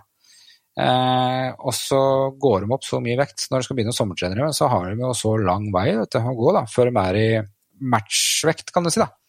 Ja. Eh, mm. Det er fryktelig dumt, for det, det, er ikke noe bra for bikkja. Og har du en for tung hund, så får du skader. Det er bare, sånn er det bare. Mm. Eh, blir vi for tunge vi òg og skal prøve å løpe, gjøre det hver dag, så går det litt utover ledd og alt det greiene der. Og det samme er med bikkjer. Mm. Men jeg syns det er lett å balansere, mye lettere å balansere vekt med det ferskfôret eh, enn f.eks. tørrfôr. Ja. Og en annen ting med det tørrfôret er jo på en måte eh, Hva skal jeg si for noe? At eh, alle de skadene jeg hadde når jeg fôra tørrfôr, som strekkskader, dårlige poter, eh, stølet, stivhet, alle de tingene, dårlig matlyst, eh, diaré, alt det der er borte. Ja, det er liksom ikke tema. Hunder har jernpoter. Eh, det er sjelden de, eh, de tåler noen dager på dårlig føre. Jeg er flink til å bruke sokker på dem, sånn i, i tilfelle. Men ja, muskulaturen på hundene blir noe helt annerledes. Han Arthur jeg kjøpte fra Finland, han var jo liksom veldig muskuløs når jeg fikk den. Han hadde nok hatt et godt hjem der han kom fra, men jeg mista mye muskelmasse på den og fikk det liksom aldri opp. da. Men med en gang jeg begynte å fôre med ferskfôr, liksom mm, et høykvalitetsfôr, så hadde, var han jo så muskelsatt som sjuåring, eh, eller sju-åtteåring. Eh, han hadde samme muskel, muskler da som det var når jeg kjøpte den, på en måte. Så han, eh, mm. Og det der med støl og stivhet, ikke sant? du får jo en helt annen muskulatur som bygger opp alle ledd. da. Altså du får sterkere ledd. Det blir en helt annen hund. Vi har et bilde av dreverne våre sånn eh, før og etter, bare på en måned eh, forskjell. da. Han er jo en helt annen hund. da, vet du. Det, det, har jeg sett. Ja, det er ganske utrolig, hvis du ser det bildet der. Ja, ja, det, det er, det er tydelige forskjeller der, ja. Og det var helt tilfeldig at vi tok det, for vi tok det i forbindelse med noen utstillinger. bare. Han På det eh, første bildet så var han jo ganske slunken og dårlig muskelmasse og klein pels. Og, og en måned så sto jo bare låret hans og bula, liksom, og helt annen pels. da. Så ja, det der har noe for seg, altså. Ja. Ja, det er spennende. Eh, spennende dere, det er jo Jeg er fortsatt på, fortsatt på tørrfòret, men jeg hører jo at jeg, jeg har jo tenkt å ta steget over det mer vært sånn praktiske forhold. Som, eh, for det syns jeg er litt interessant å høre litt eh, For det er jo hakket mer arbeid, jeg tenker jeg forstår, med ferskfôret enn en tørrfôret, da. Nei, Det er litt sånn hva du gjør det til, egentlig. fordi jeg har jo vi har, jeg har sånne bikkjehus, gamle bryggerhus på gården her, som har gjort om til bikkjehus. Det er to frysere som er fulle, og så har jeg en hoggestabbe. Tar opp en fem kilos pølse, den deler jeg i, i, antall biter jeg skal ha, og så gir dem til bikkjene. Og det ja. Skal jeg ta vann, og så skal jeg tørrfôr, så må jeg gå og gjete den vannskåla hele tida, for det har nok væske da, pga. tørrfôret tørker ut bikkja så mye. Eh, så det er egentlig, jeg syns det er nesten mer jobb altså, faktisk med, med, med tørrføre. Og så Ja. Under jakt, da, og det er jo liksom Hører jeg at det er liksom, nei, går ikke an å bruke det da, men eh, jeg har jo sånne Det er ofte tre steder jeg ligger og jakter mye, og der har jeg tilgang til fryser. da. Så jeg har liksom matdepot der. Og så har jeg stikket innom eh, lokale fiskehandlere og fått tak i fiskekasser, sånne isbordkasser. Avispapir i bånn, og så ett lag med sånne vompølser, og så avispapir over, og så ett lag til med vom, og så avispapir, og teiper igjen, da. Da har jeg en sånn kasse da, som jeg setter i skyggesida eller under eh, koia, liksom. Den holder jo der fint der ei uke, liksom. Tar opp eh, for to dager i slengen, da, så at du greier ikke å åpne den kassa mer enn nødvendig. da. Og så Jeg er jo ofte nede i bygda, så tanker jeg litt mer fôr til bikkjene, ja. sånn sånt innimellom. da. Altså, men altså, jeg Altså, merka, jeg merka fors veldig forskjell på, um, på bru- altså, hvor, eh, hvor mange lang tid det tok. når jeg Tidligere så hadde jeg um, det her 20 kilos-blokken. Eh, og har nå gått over til 5 kilos pølser, og det ble jo en juledag i forskjell. Ja ja da. Det, det, det, det rent praktiske. Det er jo, Ja. det er jo en drøm å holde på med pølsene i forhold til blokken. Ja da, det er mye, mye enklere, vet du. Sånn sett, da. Men det som er litt, det der som er litt eh, sånn under jakt, da. Eh, jeg starter om morgenen, ikke sant. Da første jeg gjør, er å fôre bikkjene. Da lager jeg kjøttvann. Jeg har oppi en god del mer fôr enn de 100 gramma. Og så får de i seg det. Og så er det Så jakter jeg med den hunden. Og da er den jo spesielt tidlig i settemjakta i Sverige, når det er litt varmt, da. Så er den jo, har den jo mye væske i kroppen. Og så får jeg en hund, da. Så får den jo samme dosa igjen, da med væske og kjøttvann. Og det gjør at han restituerer mye, mye raskere. Hvor skulle du fôre med tørrfôr da? Det er jo ja, Jeg går jo aldri tilbake til det, liksom. For det er jo Nei. Nei, det, det her er så mye bedre, på en måte. da. Eh. Hvor mye væske er det du prøver prøve å få hjem alt de klarer, på vis, eller setter du en liter, eller? Ja, liter halvannen, liksom. Sånn sett, da. Det Ja. gjør mye. Det er- prosentvis vekt i forhold til hundens vekt, da, på en måte. Så er jo det Ja, på en måte. Eh, kanskje to liter òg. Eh, men jeg kan si at når du får igjen hunda, så får du den jo proppa den med både eh, et fôr som er så lettopptakelig, eh, og så får du væske i tillegg òg. Så restitusjonstiden går jo ned veldig, ikke sant. Eh, enn kontra tørrfôr da, som skal ligge der og gjære i magen, på en måte. Eh, og ofte da får du litt dårlig matlyst da, når, når de er dehydrerte, ikke sant, eh, i tillegg, og så får du ikke gi nok tørrfôr, da. Og så du, begynner du på en dårlig runddans, egentlig. Da bryter du ned huden istedenfor å bygge opp, da. Ja. Eh, og så er det veldig viktig å fôre Jeg fôrer med en gang, på en måte. Eh, En gang du får han hund? ja. Eh, Og så tenker ja. mange mageomridning og sånne ting, da, men du, når du blander en del vann, og det er ikke en hard klump som ligger der, ikke sant. Det er en kjøttvann, jeg trenger ikke å gi en full fôrmengde liksom, en gang du får en, men at du må gi noe, ikke sant. Mm. Så at han får starta restitusjon. Eh, og så kan du heller fòre litt mer etter en, eh, en time, liksom, på en måte. Eh, eller når du Eller mot kvelden igjen, da. Men han i hvert fall, det er viktig at han får inn noe med en gang, på en måte. Ja. ja. Men du, eh, du skal jo eh, du skal jo ha, ha litt foredrag med deg på, på Camp Villmark òg, skal du ikke? Jo da, vi skal, både jeg og Jeanette skal ha foredrag begge to. Eh, Jeg skal snakke mer om det vi var inne på nå, da, på en måte. Og så skal jeg intervjue noen hundekjørere. Jeg har veldig stor respekt for hundekjørerne. Uh, De er jo meget flinke til å ta vare på hundene sine. De stort sett, de, altså de der Ja, det må de liksom gjøre, for hvis ikke så greier de ikke å uh, kjøre de distansene de gjør da, med, med trekkene sine. Når de kjører Finnmarksløpet, så ligger det mye bikkjepleie bak det, altså. Eh, Ja. og det tror jeg vi jaktfolk kan dra mye nytte av. Vi kan lære mye av dem, altså. Eh, mye bra tips. Så eh, da blir det litt mer utdypende om det vi har prata om nå, da, kan du si. Mm. Spennende. Mm. Men eh, hvis vi eh, Vi blir jo litt, litt det samme, du har jo litt innpå men eh, du lever jo et, i hvert fall et liv som, som jeg, en av, og sikkert mange meg, drømmer om det, altså det å kunne, kunne dedikere seg så, eh, eh, så mye til jakta eh, på høsten. Jeg kunne tenke på å vite litt mer, Jan Robert, om ja, både hvordan du har fått det til, og hva du tenker som, hva som, litt, som kreves, på et vis. Ja, det er jo Jeg har jo på en måte alltid stort sett hatt det sånn, da. At det har på en måte det har vært sånn altoppslukende interesse, på en måte. Eh, eh, kanskje det absolutt det, det har vært viktig for meg å jakte mye, egentlig, eller være mye ute. da. Det er jo det som har vært viktig. Og sånn jeg har gjort det, er på en måte må, sant, Skal du få til en ting, så må du ofte prioritere bort noe annet. da. Mm. Eh, det veit jeg ikke om alle er like klar over, liksom. På en måte. Jeg har jo, jeg har jo en sønn som er 18 år, da.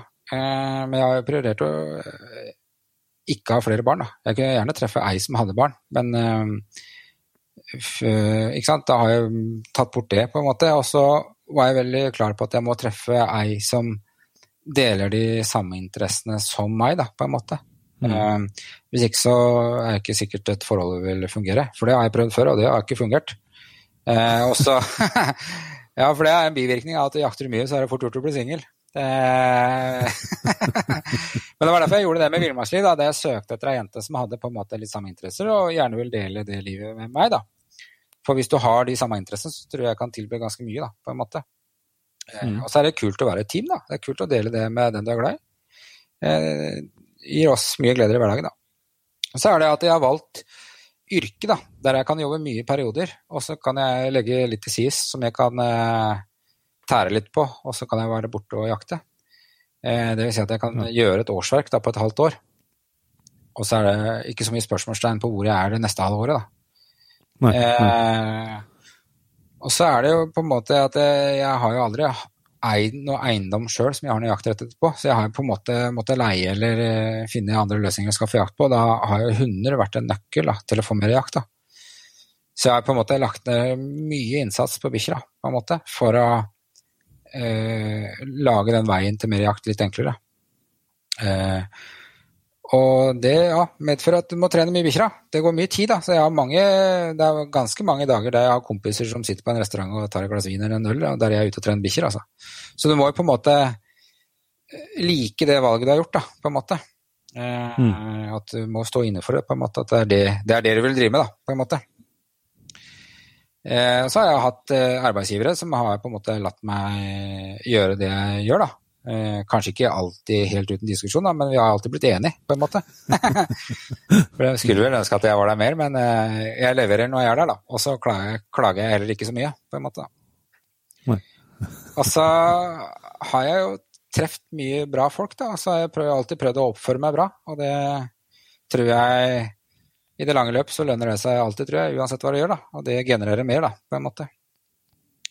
Og så har jeg hoppa på toget som har kommet, da har liksom fått et tilbud, så har jeg sagt ja, da, på en måte. Og, eh, og det at jeg hadde så lyst til å begynne å jakte i Sverige, det var egentlig bare at jeg fikk tak i noen som solgte ukesjakter, da jeg kunne komme og bruke egen hund. da.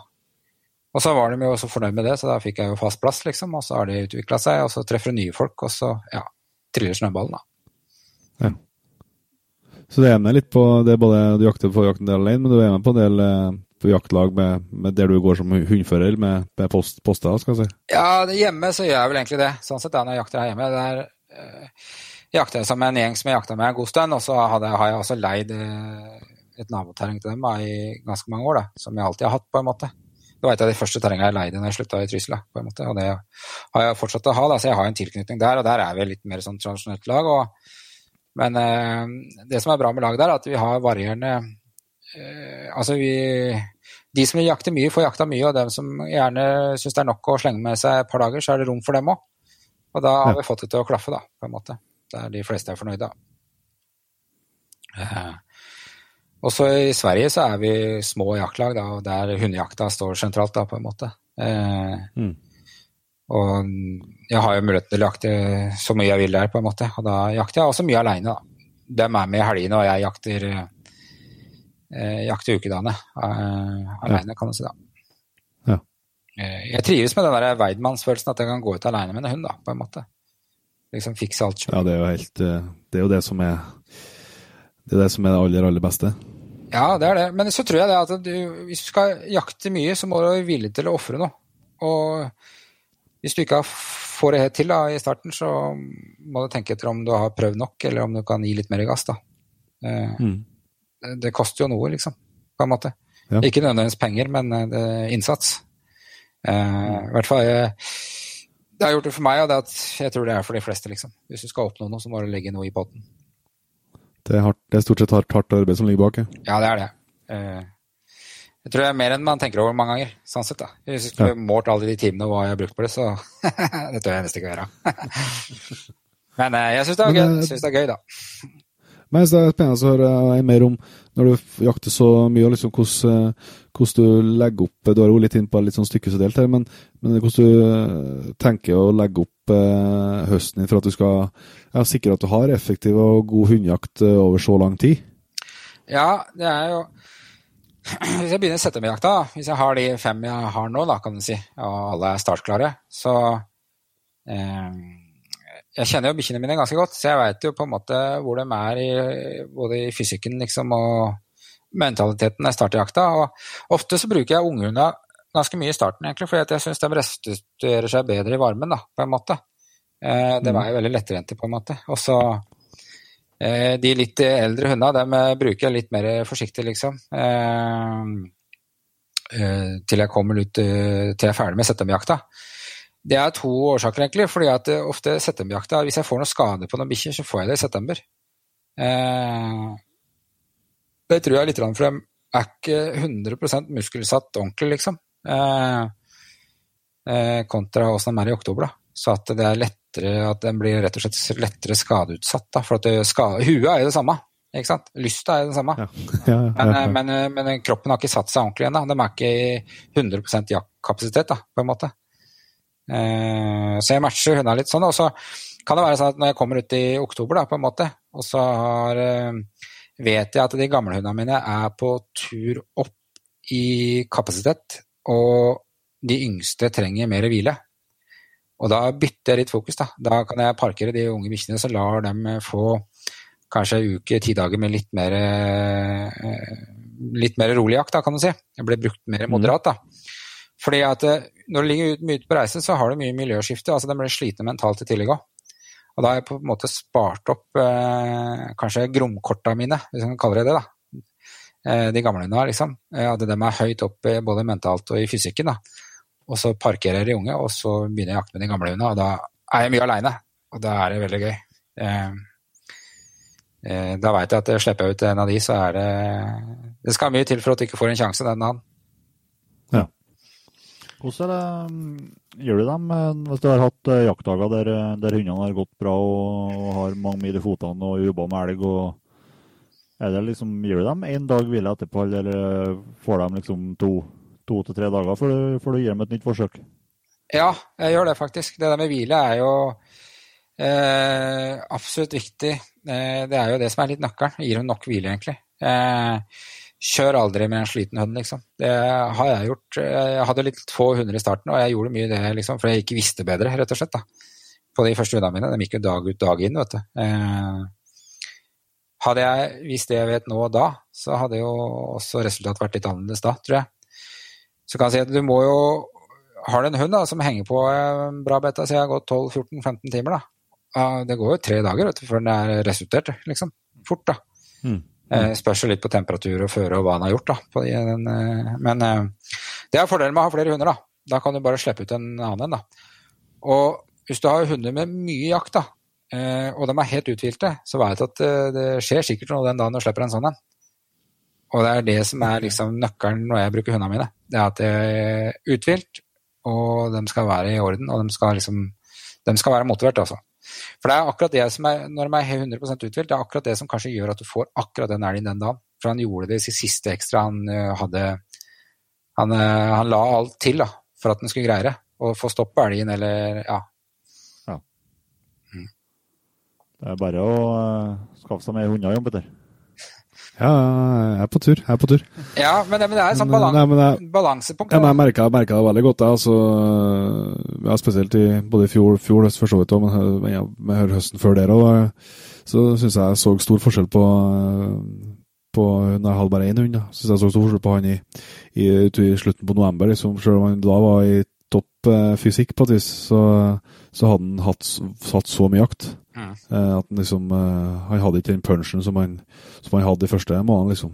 Nei, ikke sant? Han kjørte litt for hardt ned. Ja, det er akkurat det der. For du, du, kan, eh, du, kan, knekke dem litt mentalt, ikke sant. Det er ikke bare fysikken. Fysikken kan de kanskje klare.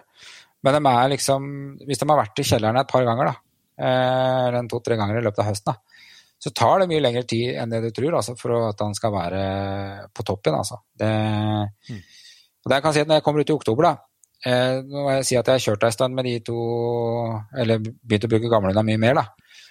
Eh, og slutten av oktober og november så tar jeg egentlig bare den hunden som står og river i nettingen på morgenen. liksom. Den som er mest motivert. Eh, ja. Da selekterer jeg ikke på hvor mye eller hvor lite den har gått, da er det bare på hvem som vil mest, liksom. Mm. Mm. Eh, men da er det mye kortere dager, da, så da rekker du bare å slippe en hund den dagen som regel. da. Så der får jo de, de får jo både to og tre og fire dagers hvile, på en måte. Det, og det resulterer i at det blir lengre jakter da, med den hunden, for han er jo helt topplada i toppform. da. Så det er greit å ikke ha behov for så mye søvn da. det blir seine kvelder, ja. Men det er jo moro, det òg. Ja, det er mye veiløs eh, terreng du har jakta på oppi der? eller? Ja, det er ikke flust av vei, liksom. Så også, jeg har litt dårlig retur på noen av bikkjene og dårlig innkalling og sånt, da. Men det er jo liksom Takk meg litt sjøl, da. Eh, så det tar litt tid, de greiene da. Men det har jo kanskje, hvis de har hengt på en elg, da, så har den kanskje gitt opp den til slutt. da, Så på vei tilbake så tar den ut en ny elg. Så jeg skyter den, da. ikke sant, og da eh, hjelper ikke på returegenskapene, det, altså. Så, eh, så, det er jo litt sjølforskyldt, da. Men jeg har, jeg har, noen da, som kan komme tilbake. Eh, jeg har spesielt én, da. Eka. Han, han som hadde både skaboen min da jeg kjøpte den, han er klokkerein. altså. Han eh, jager den 15-16 timer, så kan han bare bryte, og så kommer han helt til der jeg slapp den sist. Der vi så hverandre sist. Eh, og det er gull verdt, da. Det er moro. Jeg syns det, da. Så men det er ikke noe som jeg ser på som en nødvendighet, altså at det må komme tilbake. Jeg fikser det på andre måter, liksom. Det er litt mer før, da, når du hadde de derre kontakt uten kontakt, liksom. De gjør pipipeiler, altså de visste ikke om det var nord, sør eller øst eller vest, da. Så der var det mer Eller ikke hadde peiler i det hele tatt. Da var det jo helt prisgitt at den kom tilbake, da. Ja. Men nå har de jo så mye bra peilere og GPS-er og sånt, da, så det finner de jo ut, da. Så kan ikke du, du sier jo at du har, at du har uh, søkt litt eh, kunnskap fra hundførerne, Jan Robert. Kan du bare si noen ord, noen ord, til om hva som uh, Noen spesielle mer egenskaper som, som du har, uh, har innhenta fra dem? Fra, fra hvem tenkte du på da? Fra, fra hundkjørerne. Nei, det er egentlig på fòring og stelling og sånne ting. da. Altså, det som ja. er Vi tenker på poter, da ta vare på dem. Jeg trener mye med sokker. Da. Jeg kjører en god del med sokker, i hvert fall når jeg er skarpt føre. Da. Selv om de har veldig solide poter, de jeg har, altså, men eh, eh når du slipper en hund, så veit du jo aldri hvor lenge han blir borte. ikke sant? Eh, og det er ofte litt seint på sesongen. Det er skarpt føre, og da er de i så bra form, så det kan jo gå det på 10 og 12 og 14 og 20 timer. Da. Og hvis det er 10 kuldegrader og barfrost, da, så, eller skare. Så det med å sette på potesokker og få det til å sitte, liksom. Eh, og så er det det med fòring og restitusjon, da, på en måte. Eh, massering av hund. Eh, jeg er veldig påpasselig på de hundene som har gått en dag, at jeg tar dem inn i varmen. Eh, ja, det, det, var med, det, var mitt neste spørsmål. Hvordan, ja, ja, ja, med, med massering. og Vi har jo vi har hatt med oss noen noe, noe sånn ja, hundemassører sånn tidligere i, i poden og, og, har fått strenge, strenge pekefingre der. At man må man må ta på hund når den er ferdig. ja, ferdig ja altså, du må lage den til en rutine at du sjekker hund ordentlig når du får den tilbake. Eh, det, altså det, kan være ting du ikke sant, Når hun er eh, varm i kroppen, da. altså du setter den i bilen, ikke sant, så ser du ingenting. Og så, tar, og så fôrer jeg og alt sånt i bilen, og sånn, så tar jeg den ut etter en time. da, Så har den en skade, liksom. Eh, ja. Han kan ha tredd en kvist liksom, gjennom poten liksom, som stikker ut til andre siden. Han kan ha altså strekk, det kan det være uh, hevelser, det kan være ikke sant? Og det, og det, skjer jo ofte når hun har ligget litt i ro da, etter han har vært ute. Ja. Så det er jo for å være på for å ja, ta vare på hunden, og så være hvis du må ha et veterinærbesøk, at du ser det så fort som mulig. da. Så jeg har alltid en rutine mm. at jeg går gjennom hunden når jeg har fått den tilbake. Fòrer inn i koia. Eh, jeg skjemmer jo bort bikkjene mine, så de, jeg har jo egne bikkjesenger da, så de får ligge i. Liksom. Kommer opp fra gulvet som ikke ligger i trekken. da. Så der ligger de og snarker da, og, får mye omtanke. Og så de hundene som er helt uthvilte, og jeg har jo alltid satt opp hundegårder der jeg jakter, da, med kasser med masse halm og greier, altså de bor jo veldig bra. da.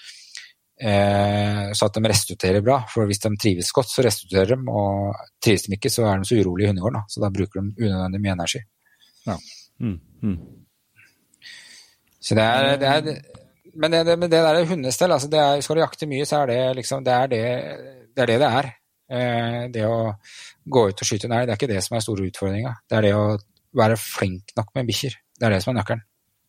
Eh, Ja. Og det tenker jeg på hund, eh, altså hund, hundløp og sånt. Altså, klart at eh, ja, Når man holder på et, eh, et langt liv eh, med ganske mye jakthunder, så, så kommer du ikke opp på det samme antallet i nærheten av det samme antallet hunder innom eh, som en, eh, en aktiv hundekjører. nei, nei, nei. Det, Som har store store mengder med hunder. Så de lærer jo, har jo en helt annen læringskurve enn oss som, som forholder oss til bare en to-tre hunder i gangen. absolutt, absolutt. Altså, men det er også en annen grunn til at vi burde være i hvert fall like flinke, da, for at vi har færre hunder å ta vare på. Ikke sant? Så det, Ja, ja, ja, det er ikke noen unnskyldning. Det er ikke sånn så jeg er- tenker på, på læringa. Ja, ja, ja. Så det er at det, men det er liksom, og hvis du har, hvis, det, hvis du har en lokal hundekjører i bygda, liksom, så stikk bort til den og få noen tips. Det er mitt store råd til andre som driver med hunder. da. Eh, spør og grav når du treffer en sånn en. De har masse kunnskap. Eh, eh, ja, det er eneste måten å få vite på nå, er å spørre, liksom. Eh, Ja. det, og det kan som regel ikke bli noe dårligere, liksom. Det blir, du får som regel noe ut av det, liksom. Noe bra, da, på en måte. Helt klart. Eh, det, Og så Nei, bare fortsett, Jan Robert. Nei, altså det er, liksom, det er også med hvordan du skal trene hunda. Ikke tren for høy hastighet. Eh, hastighet eh, knekker ofte bikkjene liksom, med at de pådrar seg skader i sommertreninga. Liksom. Sånne ting. Eh, at de drar litt tungt i starten, bygger muskler. Eh, eh, varmen, ikke sant. Det er alt det der. da. Det veit de så godt, de hundekjøra. Liksom. Så det er jo eh, Ja, spør mye om dem. Men på Camp Villmark da, så skal vi gå mer i detaljer om sånne ting, altså. Eh, er planen, da. Så da eh, må dere komme og høre på. Yes. Ja, ja, vi, vi kommer. Ja, det er bra. Eh, Men jeg vet at vi har en felles interesse til Jan Robert, som har eh, eh, Der virkelig har sikla på noen bilder som du har både sendt og delt. det går jo litt på, på jaktbil. Ja. Det er jo Der, eh, det, det, det kan du. Jo, men det er liksom Hvis du har eh, lever noen måneder på skogen hvert eneste år, da, eh, så finner du ut at det er, det er noe som er, er et sånn need to have-greier. da. Og jeg har hatt en del forskjellige biler, egentlig. Jeg har hatt fire Hiluxer, én Navara, og så har jeg hatt en Transporter, Four Motion. Eh, det har vi stort sett hatt. da, og så Det jeg har vært kjempefornøyd med, er de Hiluxa. Det har vært helt topp. da. Det er jo slitejern, det, altså. Eh, men jeg har alltid vært glad i pickup, da, for det er bedre firehjulstrekksystem det enn de der kassebilene som Highs eller transport eller noe. da. Det blir litt for dårlig, liksom. Eh, Det sliter så mye clutch liksom, når du skal krabbe deg inn på snøen. Um, Skal vi si det? ja, ja, ja, ja, det gjør det, vet du. Det lukter jo svidd i hele lia, ikke sant? Det skal ikke så mye, det, nei. Nei, nei, ikke sant? så da er det jo litt det. Men, eh, men fordelen da, med kassebil er at du får jo mer av mye, ikke sant? men jo mer plass du har, jo mer greier har du med deg òg. Liksom. Jo tyngre blir bilen. da. Så ja. Det, men eh, jeg har jo i hvert fall eh, Hvis du skal kjøpe deg en bil i dag, og alt er jo liksom kostnadsspørsmål, da. En ting så koster jakta mye, ikke sant? og så skal du kjøpe deg en dyr jaktbil i tillegg. Så det er jo begrensninger, liksom. Men eh, skulle, kjøpe, skulle jeg kjøpt en bil på Finn i dag, så tror jeg kanskje eh, Hilux det er ganske sikkert kjøpt, da. Eh, Men da hadde jeg kjøpt av de der gamle trelitera. De der, eh, ikke den nyeste modellen, men hakket før der. Eh, jeg har kjørt den nyeste modellen, men jeg syns faktisk nesten de gamle var bedre. Altså. Eh, og de er litt billigere òg, på en måte. Eh, men nå har jeg kjøpt meg en eh, Amarok, da. En helt ny en. da. Den der nye V6-eren. 258 hesteren. Eh, grunnen til at det ble det, er jo at 285? Nei, 58. 258. Ja, sånn, ja. Ja. Ja. Og så er det en sånn overboost, altså det er vel 272 enten når du i- på litt, da. Eh, Det, hol- det holder det til å flytte på en dum hund, hunder. Ja, det, ja, det er bra bikkjehus. Men eh, Ja. Men det som er bra, i hvert fall mine tips, da, hvis du skal ha en bra jaktbil, som jeg finner i hvert fall som passer meg veldig godt da. Ja, Vi har jo sikkert hver vårt behov, da, men Eh, bikkjekasser de der, Jeg har jo hatt tre sånne Valla-Kåpan-bikkjekasser. og det, har vært, eh, det er det som gjør pickupen anvendelig. Uten dem så Mm. er det for liten plass, rett og slett. da. Eh, og hvorfor jeg har valgt Valla-Kåpan, det er pga. at jeg syns eh, eh, Nå finnes det vel egentlig en tre-fire andre merker, da, men jeg syns de er best. Fordi at eh, de har litt tjukkere vegger, da, mer isolasjon, eh, egentlig. Og så Det er jo kaldt i dette landet vårt, da. Og ligger det tre hunder inne i kassa, så produserer de såpass mye varme at det er behagelig temperatur for dem. da. Og så fyller jeg dem litt med halm da, når, det er minusgrader. Eller så bruker jeg trehjul eller kutterflis når det er på en måte tidlig sesong. da, på en måte. Eh, men det jeg liker med dem, er at du har jo Noen av disse bikkjekassene har sånne hel bakluke som du lukker opp, og så har du egne dører etter deg vet du, for å komme inn i kassa. Mm. Eh, men på Valakoppa så har du egne, eller egne små lukedører. da. Altså, og så har du sjølve gitterdøra innafor. Og det gjør at den bikkjekassa blir helt tett for støv. Så du ikke drar med ikke sant? Når du kjører på grusveier, altså virvler opp så mye støv bak bilen. da. Så de er så bra på å holde støv ute, da. Eh, så det ikke det trekker inn i kassa, på en måte. da. Så det er litt sånn småfinesser, da. Men eh, det, var, det var den første kassa jeg hadde, og da har jeg holdt meg til det, for jeg syns det har vært bra. Ja. Mm. eh, solide. Eh, jeg hadde en liten krasj en gang, og ikke noe kjempealvorlig, da, men jeg dunka bort til en bil. Kikka på en elg, både jeg og en kompis, så han stoppa, og jeg kjørte fortsatt. Og jeg dunka til. Men ja, det var min skyld, da. Men, men kassa, bikkjene var like hele. Eh, Ja. Og så lys, da. Det er jo litt viktig.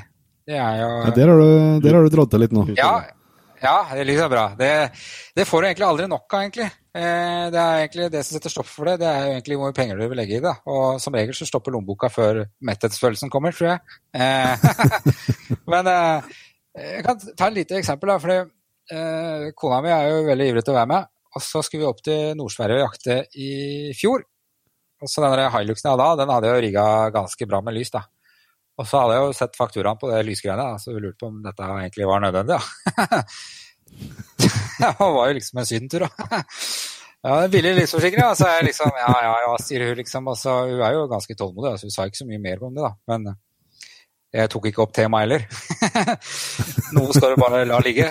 Eh, men øh, vi skulle nå i hvert fall opp til Nord-Sverige, og så jeg er veldig glad i å kjøre kvelden og natt. da. Så ligger jeg bak Jeg har en Ford Mondeo da, som en sånn familiebil. da, Og den er jo ikke lysbesatt, da, kan du si. Så jeg lå liksom i dragsuget på Hiluxen, da. Og jeg kjørte med fullt lys foran, da.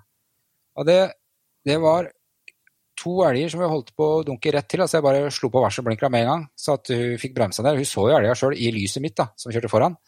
Og det var hjorter som holdt på å krysse. Det var, det var hadde, Hun sa det sjøl. Hadde jeg kjørt med bare Mondeaen uten lys, så hadde det vært en ulykke med en gang. Og jeg skal aldri klage på det lyset, sa jeg. Eh, så da fikk jeg velsignelsen, da. Ja, så det, det tok du på ordet når du rigger ny bil, nå så jeg. Ja, hun sa det. Du trenger ikke, selv om jeg sier det er ok, så du trenger ikke å ta, ikke å ta helt av, sa jeg. Men jeg, eh, jeg gjorde ikke helt det. Men eh, det blei bra med lys. Eh, Men der er det jo mye å få kjøpt, da. Eh, Men det jeg tror skal du sette bra med lys på bilen, så tror jeg du skal holde deg til de mest kjente merkene. Da får du Du får litt det du betaler for, altså. Ja. Eh, En ledbar til en 2000-3000 kroner, eller eh, altså er det noe som koster ja, åtte-ti kanskje, men det er mye mer kvalitet. For det er jo mange kan skrive antall lux der, men det spørs jo hvor mange lux som faktisk kommer ut. da. Eh, altså hvor mye de effekten er, da. Eh, eller om det bare sitter og gløder og drar strøm, liksom. Ja. Så er, eh, Men hva du slo til med, slo til med nå?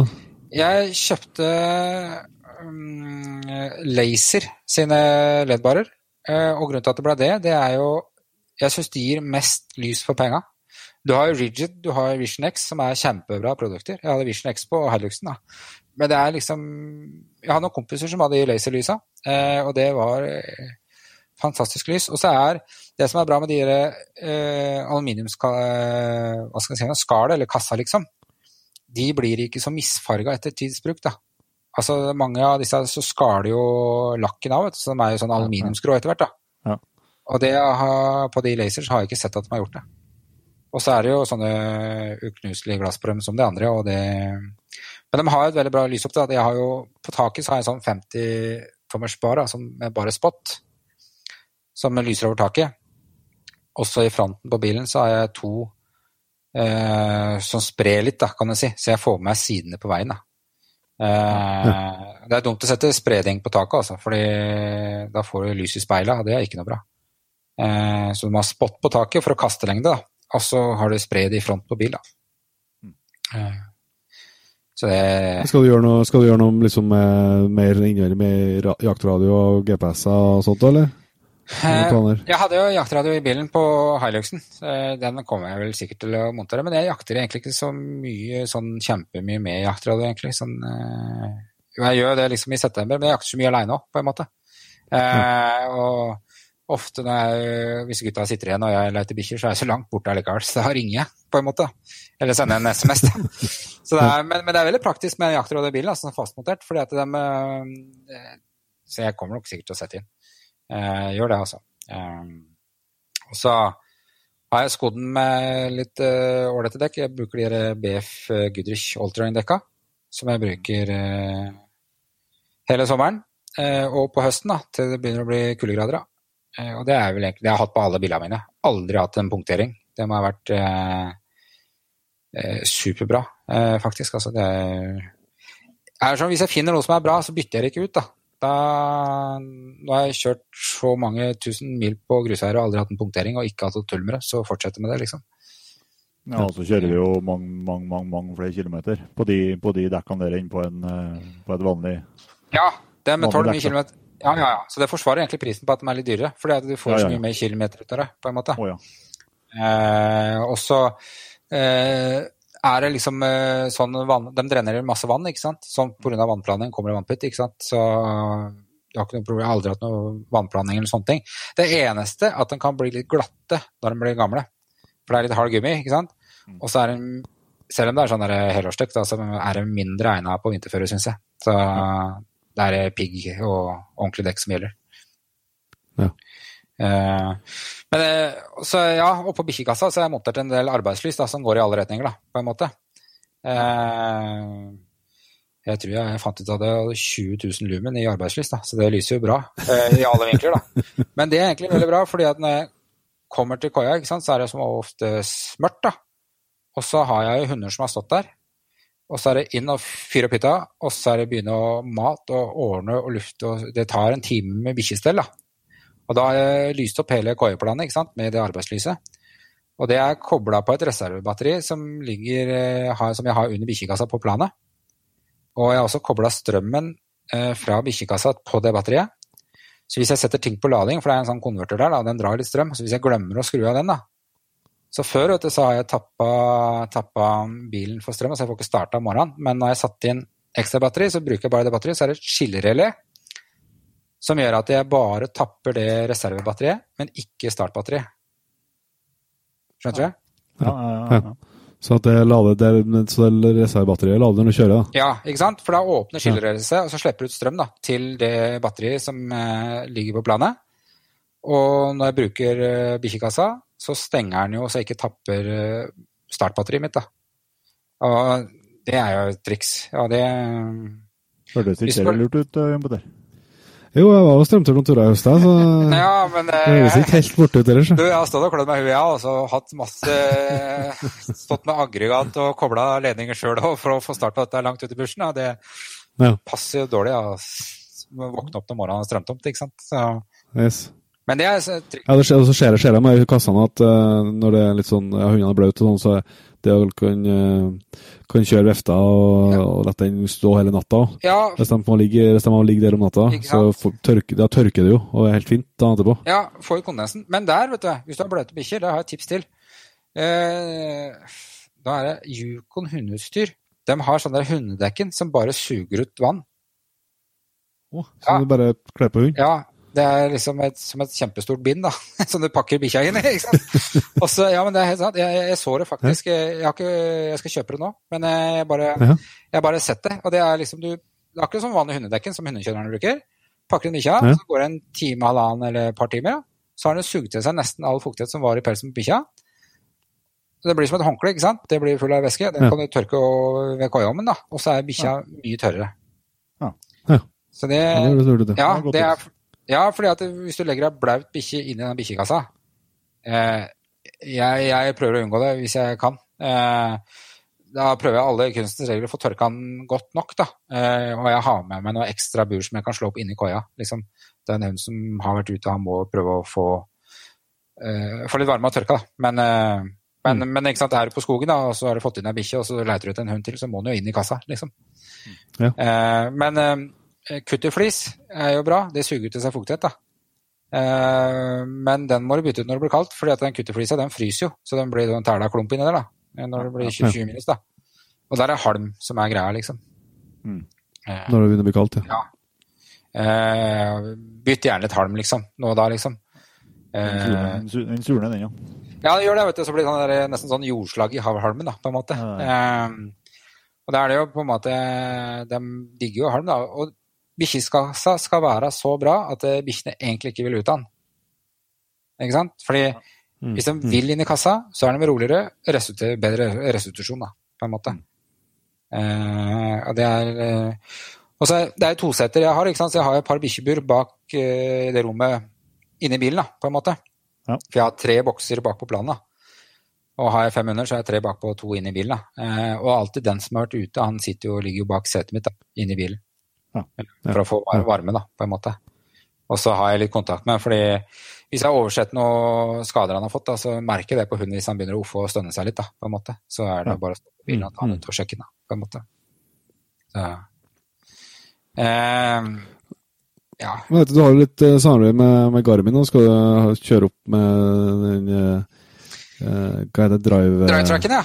Det er, ja. ja. det er egentlig kult. Egentlig. Det... Har du prøvd den, eller?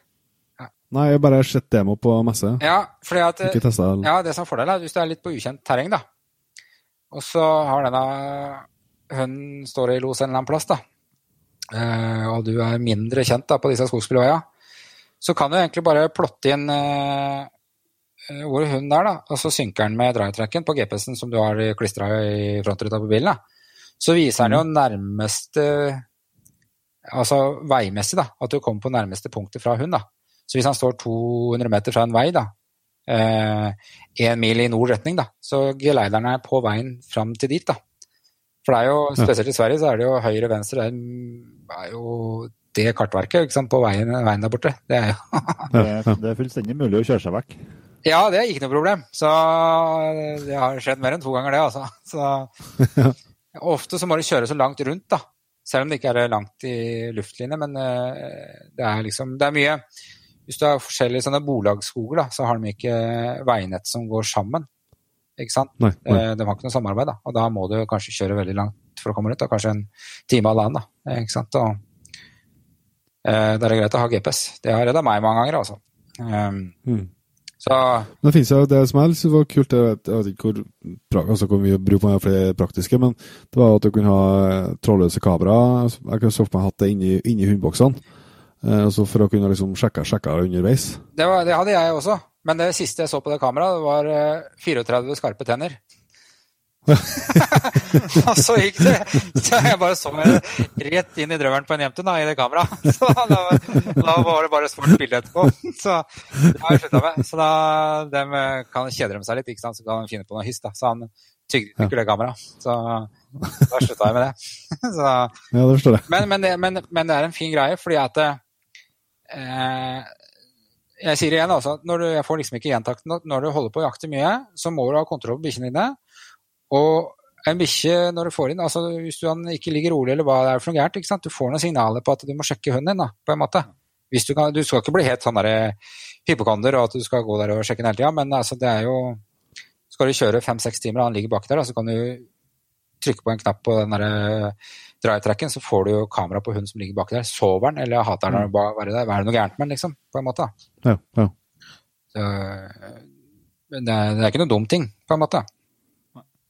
Nei, får lure jeg til sånn at det ikke er så egnet for leik. Ja, men du kan jo bare sette liksom en sånn liten sånn gitterkloss over den, da, så at den ikke kommer til den, og så ja, bare ja. popper det fast i veggen. kan du si da. Så det, det funker jo det òg, da. Men, eh, men eh, ja, det, det, du får jo tak i mye, ikke sant, som er kult. da, det er jo ja, ja. Og det å rigge en jaktbil, det er jo litt eh, de, Jeg tror de fleste syns det er litt gøy og morsomt, da. Det er jo det. Eh, men det er jo på en måte når du først er i jaktsituasjonen, har du gjort ditt forarbeid, gjort hjemmeleksa di, så går ting mye enklere når du er der ute. Du skal ikke, Når du har liksom ni måneder til å forberede deg på, så skal du ikke bruke tida på at ikke ting er i orden når du er der ute. Så legger du litt i det, så har du alt du trenger, da, på en måte.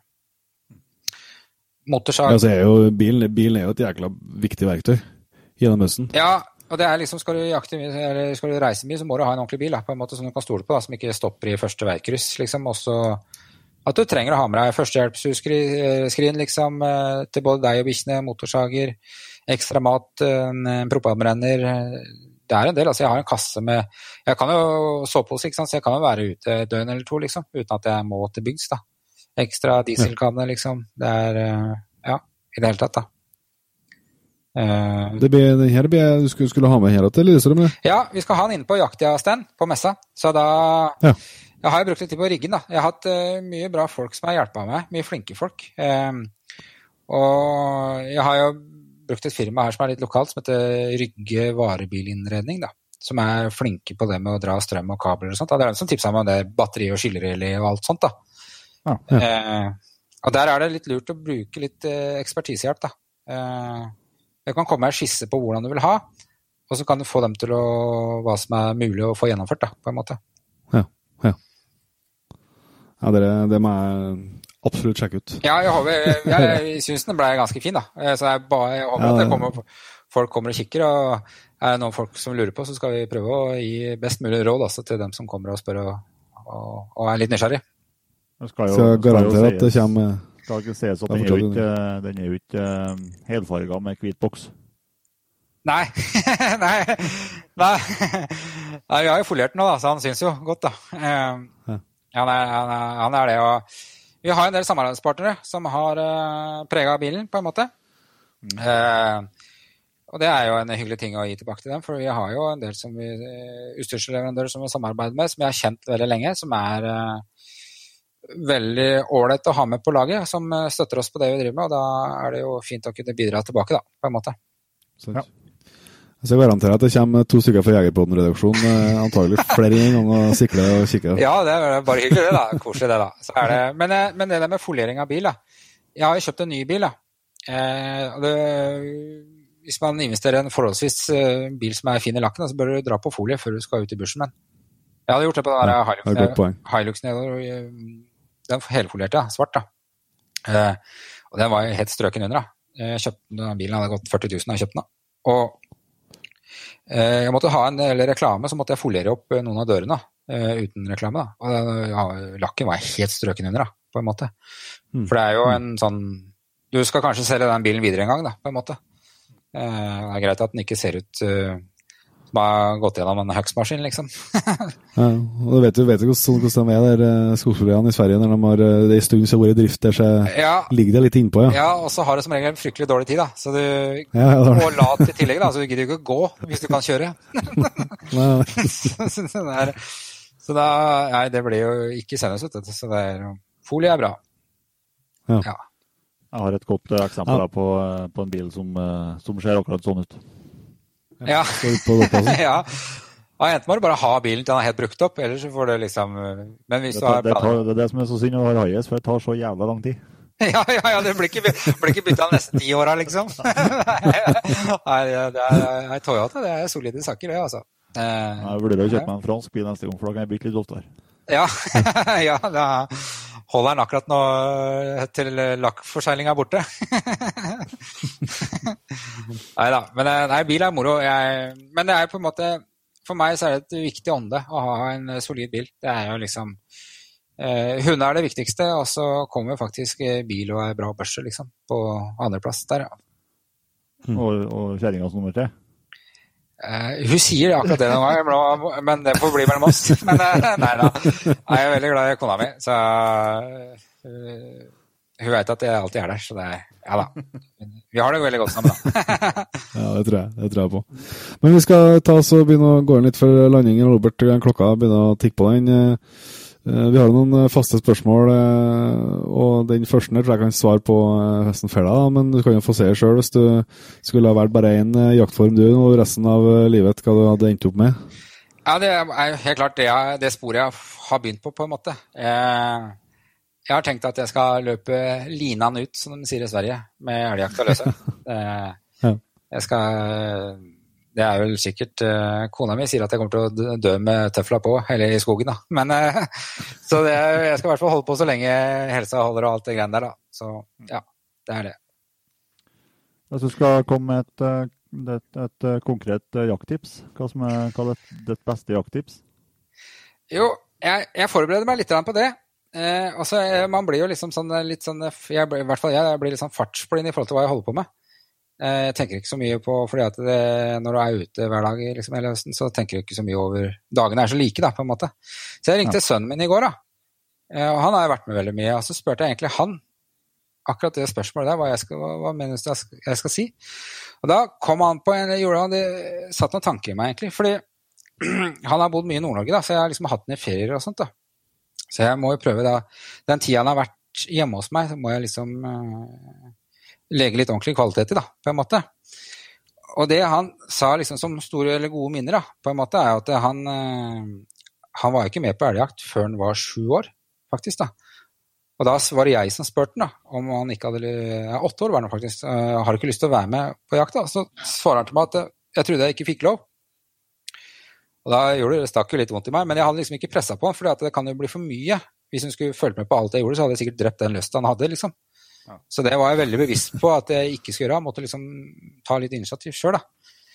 Og da eh, hadde jeg et fjellterreng her hjemme i Norge som har 75 000 mål da, og to kilometer med vei. da. Ikke sant? Da, mye gåing, da. Så da han kom på sommerferie, da, så skulle vi ta en testtur. da. Om han orka å gå faktisk den distansen, da, på en måte. Det er jo fint terreng å gå i, da. Så den dagen så gikk vi 22 km. Jeg hadde med meg GPS-en, så jeg klokka inn hvor langt vi hadde gått. da. Og han hadde spikka seg egen trebørse som han hadde på tvers over ryggen, da, og gummistøvler. Og så gikk vi og sjekka noen saltsteiner, og han liksom fikk hele runden. da. Så kom vi tilbake til hytta, og så fyra vi bål, grilla pølser, og så fant han ei øks som jeg hadde i bilen som jeg drev og kløyd leka med, som var relativt ganske sløv. da. Så gikk inn på ei bjørk der, så fikk han høgd denne etter, denne etter to timer da, med masse vannblemmer i fingra. Og så ble det jo litt seint, så skulle vi gå og legge oss, og hytta var jo full av mygg. da. Så etter vi har fått banka i hjel 399 mygg, da, så fikk vi lagt oss. Og det siste han sier før han blunder øya Pappa, dette her er luksus. Ja. Og hvis jeg skal komme med et tips da, så er det faktisk å ta med unga ut, så de får liksom oppleve på en måte hva jakta egentlig er. da. Det er så mye mer enn bare skyte, f.eks. Det er jo liksom det der at det er jo folk som skal ta vår eh, generasjon videre. Altså Når vi blir for gamle, så må de ta liksom eh, kulturarven videre med jakt og fangst og sånne ting. da. Så mitt tips er jo å ta med unga ut, da, faktisk. da. Veldig bra. Kjempebra. Og du har jo kommet med veldig mye tips gjennom hele praten her, eh, Jan Robert, men, eh, og ikke minst på, på utstyr. Men eh, du er jo åpenbart litt opptatt av det, du òg. Hvis du skal trekke fram noe av jaktutstyret du har kjøpt deg siste året eller to, er det noe du kan trekke fram som du er ekstra, ekstra fornøyd med? Ja, jeg kan Kan vi bruke et minutt på det, sånn sett? Ja, ja, du kan bruke to, så langt du vil. Ja. Ja, ja, ja. Jeg kan fortelle litt, fordi utstyr er jo på en måte skal det, det er jo, kan jo gjøre hverdagen mye enklere. Men eh, jeg hadde en eh, situasjon for en eh, god stund tilbake. Jeg hadde eh, Jeg var en gjest på et jaktlag, og så hadde jeg sluppet ut en hund. Og han fikk, fikk los på en par elger.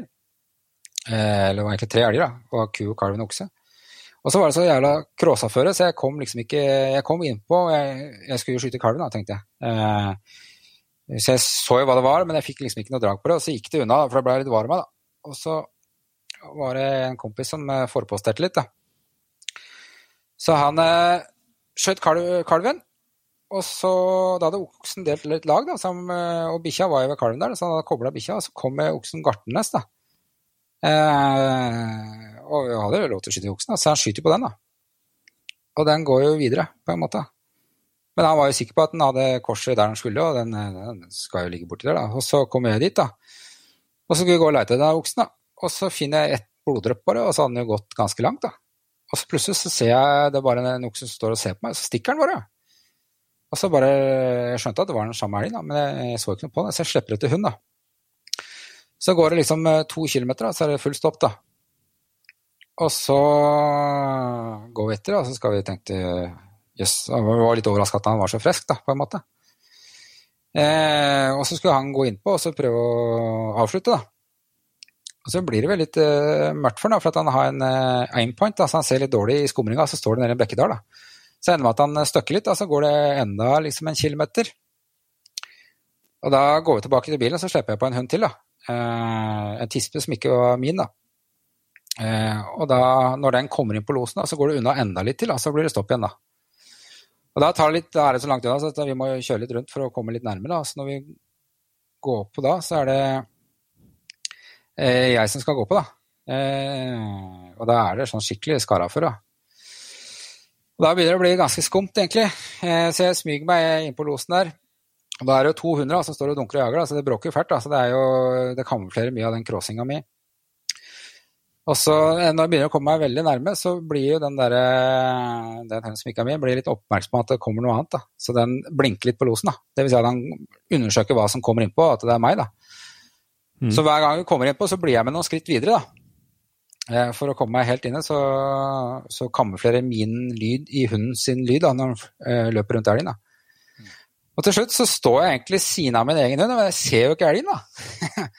og da har det blitt litt mørkt, da. Og så plutselig så braker det til. Han sto jo bak ei rotvelte, vet du. Og kommer han i full attakk, da, den elgen, da. For han så vel at jeg kom inn på losen, og ofte når det kommer andre ting inn på losen, så gjør de en, et utfall, da. Og jeg hiver opp børsa, og uh, rekker jo bare så vidt å ense noe i kikkerten og drar i avtrekkeren, og han elgen bare ramler rett ned, da. Uh, og da uh, var det to bikkjer her, så han lå og kasta litt, da. Så jeg driver og skal dra vekk min, min egen hund, da. For å binde han, da. Så jeg knepper på båndet, og så snur jeg med ryggen, har jeg ryggen mot elgen, da. Og rykker hunden Han ser jo at elgen har reist seg på beina, vet du. Så han eh, drar så fælt i kopplet, så han river meg rundt. Da, så jeg står jo ansikt til ansikt med elgen. da. Og Da ser jeg elgen har liksom tatt sats med bakbeina og lagt på huet, liksom. Og kom, der kommer jo framklauvene, liksom. Men han rekker liksom ikke helt å reise klauvene for å slå, da. Og Da står jeg med hunden i ene hånda, og der er jeg surra båndet rundt hånda, ikke så jeg får ikke sluppet han. da. Og så står jeg med Da hadde jeg treneren da, i andre hånda. Så jeg får vippa sikringa, da. eh, og trekke da. Og da går den kula rett inn i halsen på den og knekker virvla, så da ramler den i en smell. Da. Og da er den ferdig. da. Og hadde ikke hun gjort meg oppmerksom da, på det greiene der, så hadde jeg fått to klauer planta i ryggen. Det er jeg helt sikker på. Ja. Eh, og da er det på en måte det med utstyr. da. Det som er logikken, det er jo mye av det utstyret gjorde at jeg ikke sant, Jeg hadde jo bra demper som ikke gjør at rekker slår børsa ut av hendene mine. Jeg hadde jo skrudd på ei pannelampe, så jeg hadde flombelysning, jeg så det, liksom. Så det er mye utstyr som gjorde akkurat det lettere akkurat der og da. Men det, er det beste utstyret til syvende og sist er faktisk hundene mine. Det er faktisk dem som gjør alt sammen. Uten dem så hadde jeg ikke Nei. hatt det jeg har, da.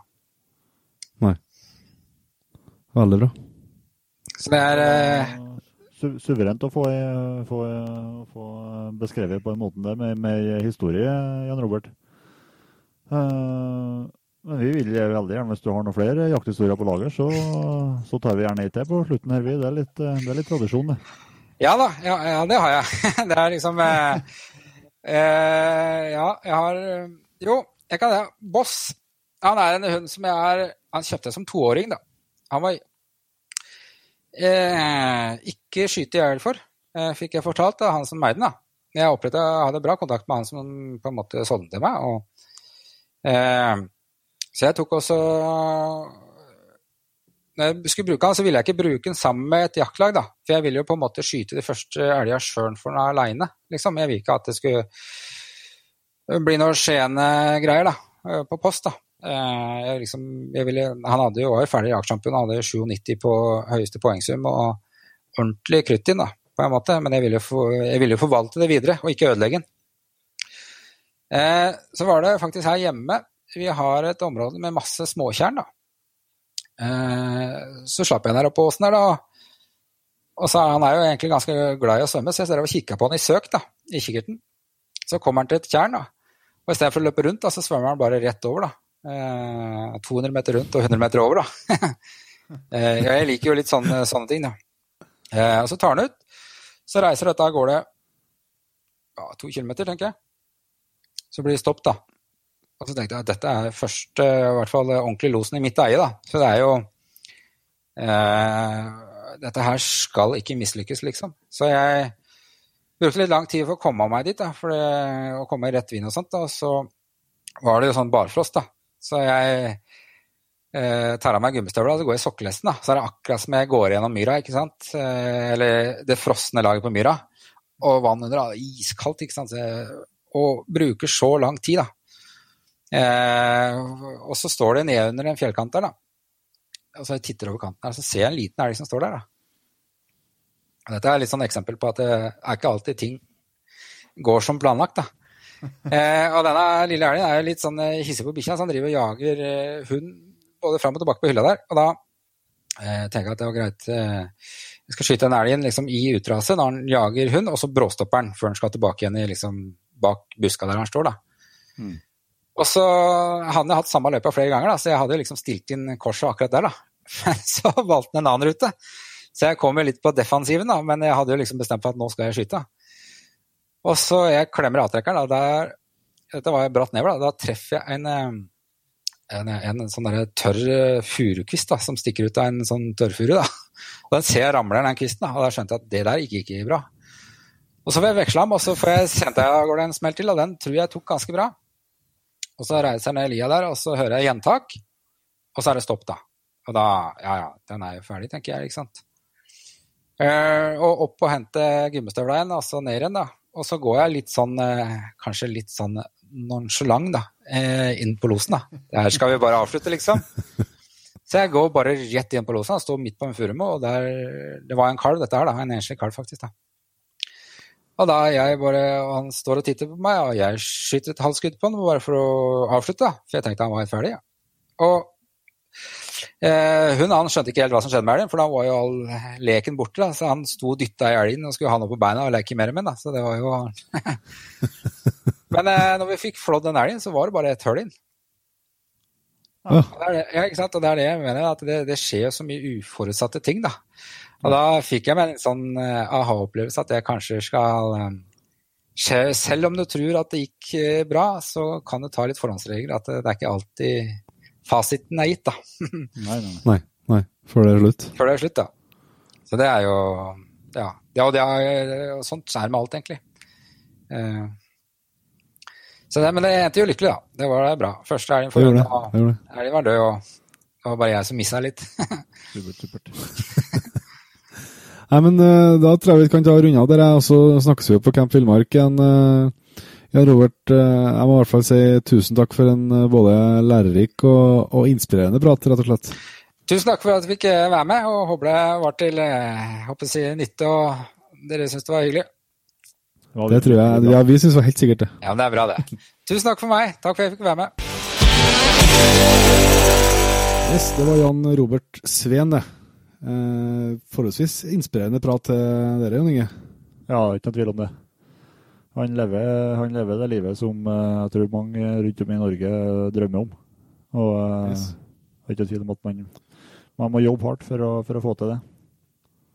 Ja, men det, samtidig så er- ser en jo at det er mulig hvis, en, hvis man virkelig vil. Så, og jeg syns veldig mye gode tips både på utstyr og ikke minst da, på hundetrening. Han er jo en, eh, en kar som åpenbart tar, eh, tar eh, hundene sine og, og det er veldig veldig seriøst og, og gjør det han kan for å være så godt forberedt som mulig når, eh, når høsten starter. Mm, helt klart mye. Veldig mye gode tips. Og så gleder jeg meg noe vanvittig til å se i bilen hans. da. Ja. Det, det, det Nå er ikke jeg noe, nå ikke jeg noe Amarok-fan, men eh, den der den gleder jeg meg virkelig på å se.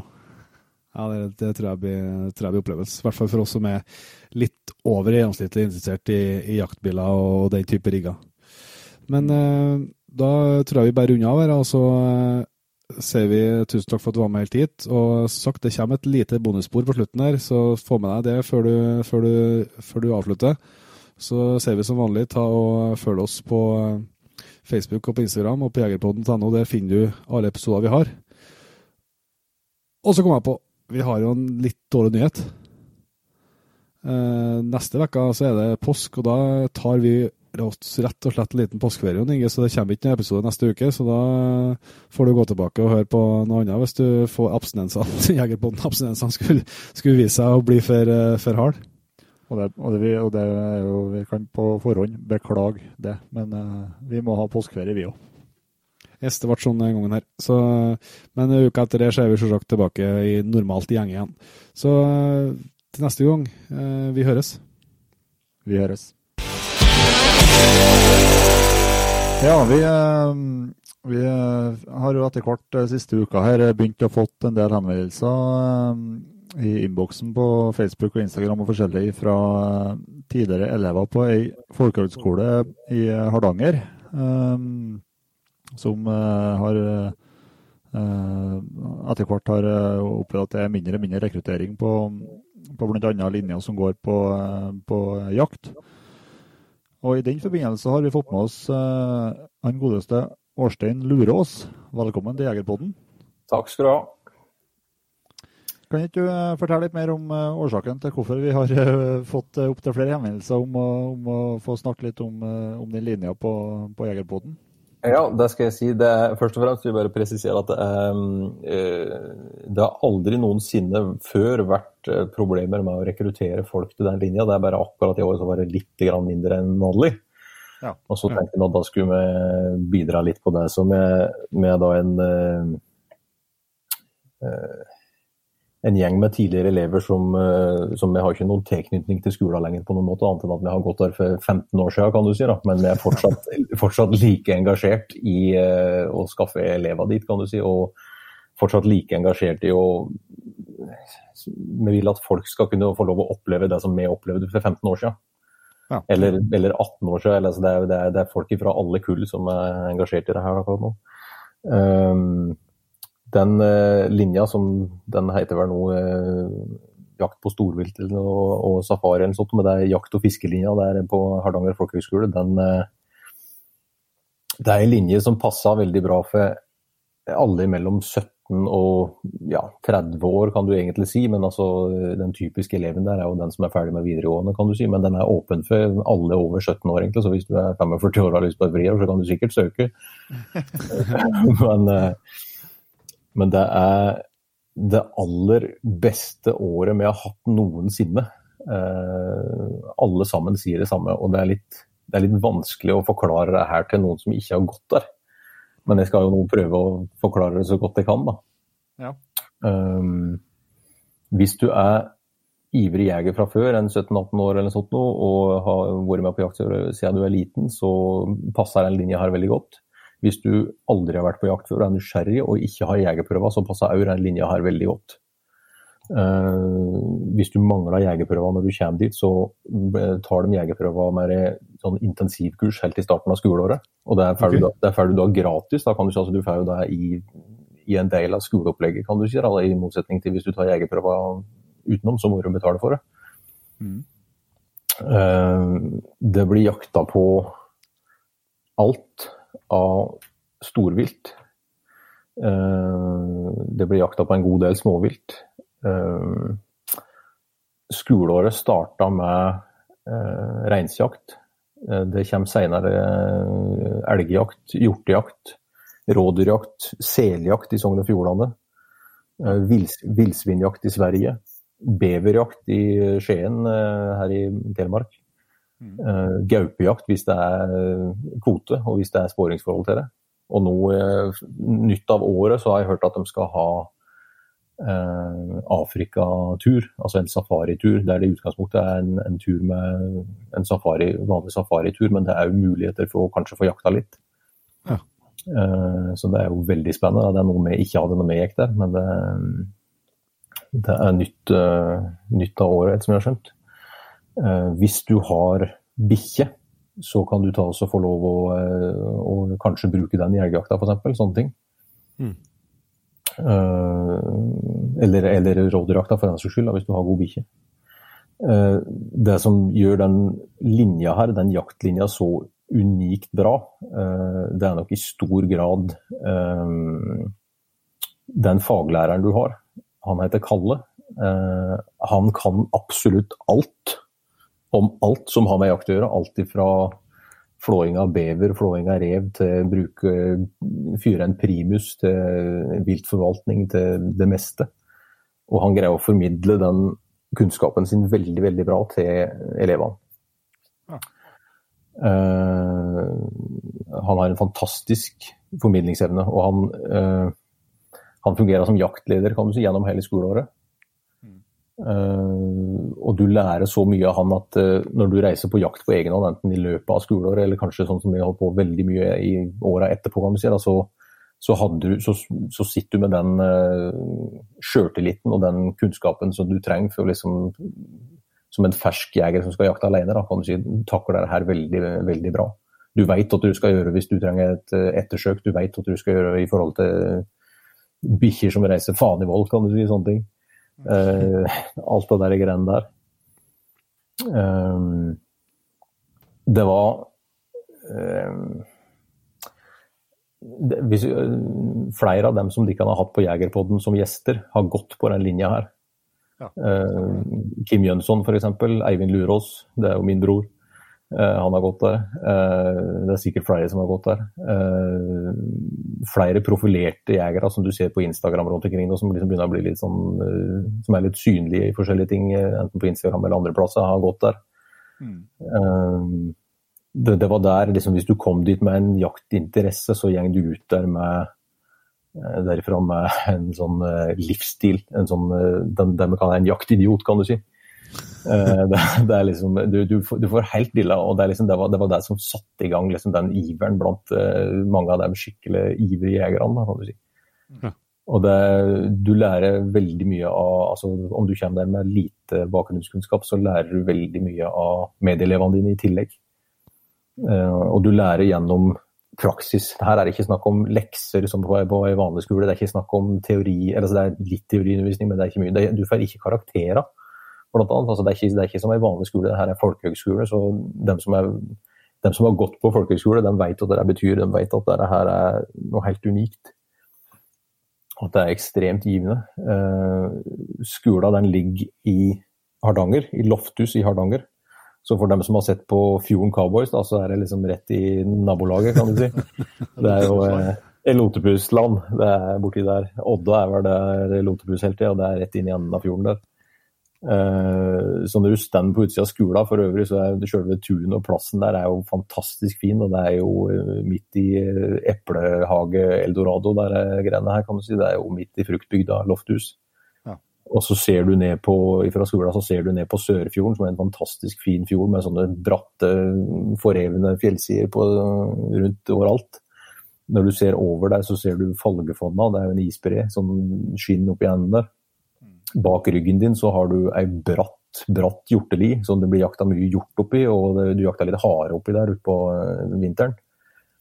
Og hvis du, gjeng, hvis du piner deg opp den toppen av den lia, den er grusom å gå opp, men hvis du piner deg opp der kommer, og kommer akkurat opp på toppen, så kommer du opp til uh, Så kommer du opp til uh, Hardangervidda nasjonalpark. Ja. Så da, da står du og kikker innover. Da, da, da går du fra at det er helt flatt, nei, helt bratt til det blir helt flatt. Og da, det, er, det er et fantastisk landskap. Og den jakt, altså, jaktinga vi driver med på skolen kan du si, i, i området der, er i all hovedsak hjort og hare. Alle de andre jaktturene blir stort sett uh, fordelt utover forskjellige plasser i Sør-Norge. Uh,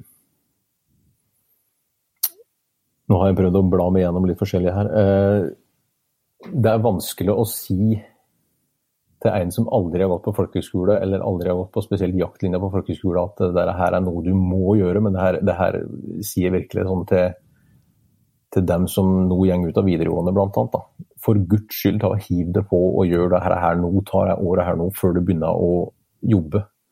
Du, du kommer til å huske det resten av livet. Og det er sånn at hvis du, hvis du skal sammenligne det med noe, da, eller sammenligne det. Hvis du skal eh, prøve å forklare det, så er det sånn at når du går ut av enten siste året ungdomsskolen eller siste året videregående, og du står der siste skoledag, kan du si, altså, da gleder du deg vanligvis til sommerferien, og du gleder deg til å liksom bli ferdig med skolen. det er den motsatte følelsen når du er ferdig på folkehøgskolen. Da nekter du nesten å reise. Du har ikke lyst til å reise der, for Du skjønner ikke at i all verden er vitsen med å reise herfra. Det her, her er så bra. Det her er det som er meningen med livet omtrent. tror du liksom. Det er fantastisk artig. Uh, hvis du er genuint nysgjerrig på dette her, nå, jeg håper virkelig folk er det, uh, da må de gå inn på hjemmesida til Hardanger folkehøgskole og kikke på uh, diverse info der. Da får du masse info om, om hva som foregår på linja, mer enn det jeg kan ha sikkert snakka om nå. Det tar det fem minutter å søke. altså For guds skyld, send inn en søknad. Om du ikke har bestemt noe, så er ikke det sånn, men send inn en søknad. Og hvis du mm. har lyst til å se noen video og sånn, så kan du gå inn på Hardanger FHS på, på Instagram. Hardanger FH, FHS. Og der er det lagt ut uh, flere videosnutt nå i det siste av masse reinsjakt og sånne ganske spennende videoer og sånne ting. Um, jeg har sikkert masse mer som jeg burde, burde ha sagt, men uh, det er litt uh, vanskelig å komme på noe. Du, jeg tror engasjementet ditt uh, skinner veldig godt gjennom uh, headsetet på her, sier i hvert fall uh, Arstein. Uh, og bare det, det altså, du, bare det altså, ja, Vi har jo fått en god del meldinger, og at, at dere som har gått der før, liksom har samla dere og og virkelig liksom skal ta et eh, krafttak. Ikke fordi at uh, nå skal skolen skal reddes, på hvis det ikke er så poenget, men det er fordi at dere unner alle unge jegere å, yes. ta, få den muligheten. Ja. Uh, det tenker jeg sier så mye om hva det året har gitt dere som har gått der tidligere. Så, og det var derfor at vi ønska å, å, gi dere noen minutter til å, til å fortelle den historien. Så det tror jeg har vært veldig bra. Det setter vi veldig pris på. Det er det er 15 år siden jeg satt der, jeg, jeg prata fortsatt om det til folk. Det. Ja, sant. ja, det er jo ganske beskrivende sted når dere, når, dere, når dere er så mange som liksom 15 år siden, det er ganske lenge siden, som er fortsatt brenner brenn så ferie. Det er jo, ja. det er jo utrolig, utrolig, bra.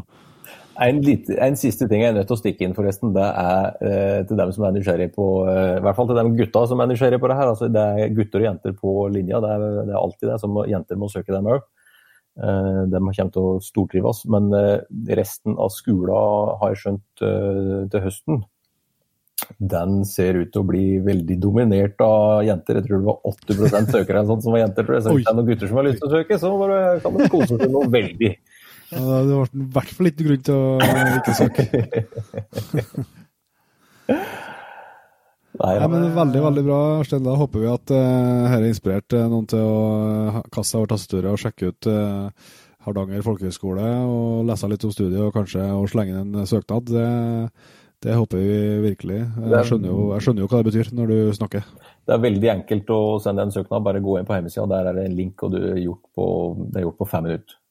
Så det er For guds skyld, send inn en søknad. Kan du heller ta stilling til det om noen litt senere om du har lyst til å takke ja eller ikke. Men uh, dette her kommer du aldri til å angre på hvis du søker på det her. Kult. Suverent. Da uh, satser vi på at dette går, uh, går, bra, og så takker vi for praten, Årstein. Takk for tida.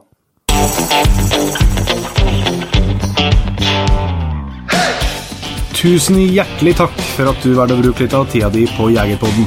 Sjekk ut jegerpodden.no eller eh, din favoritt-podkastspiller for enda mer innhold og flere episoder.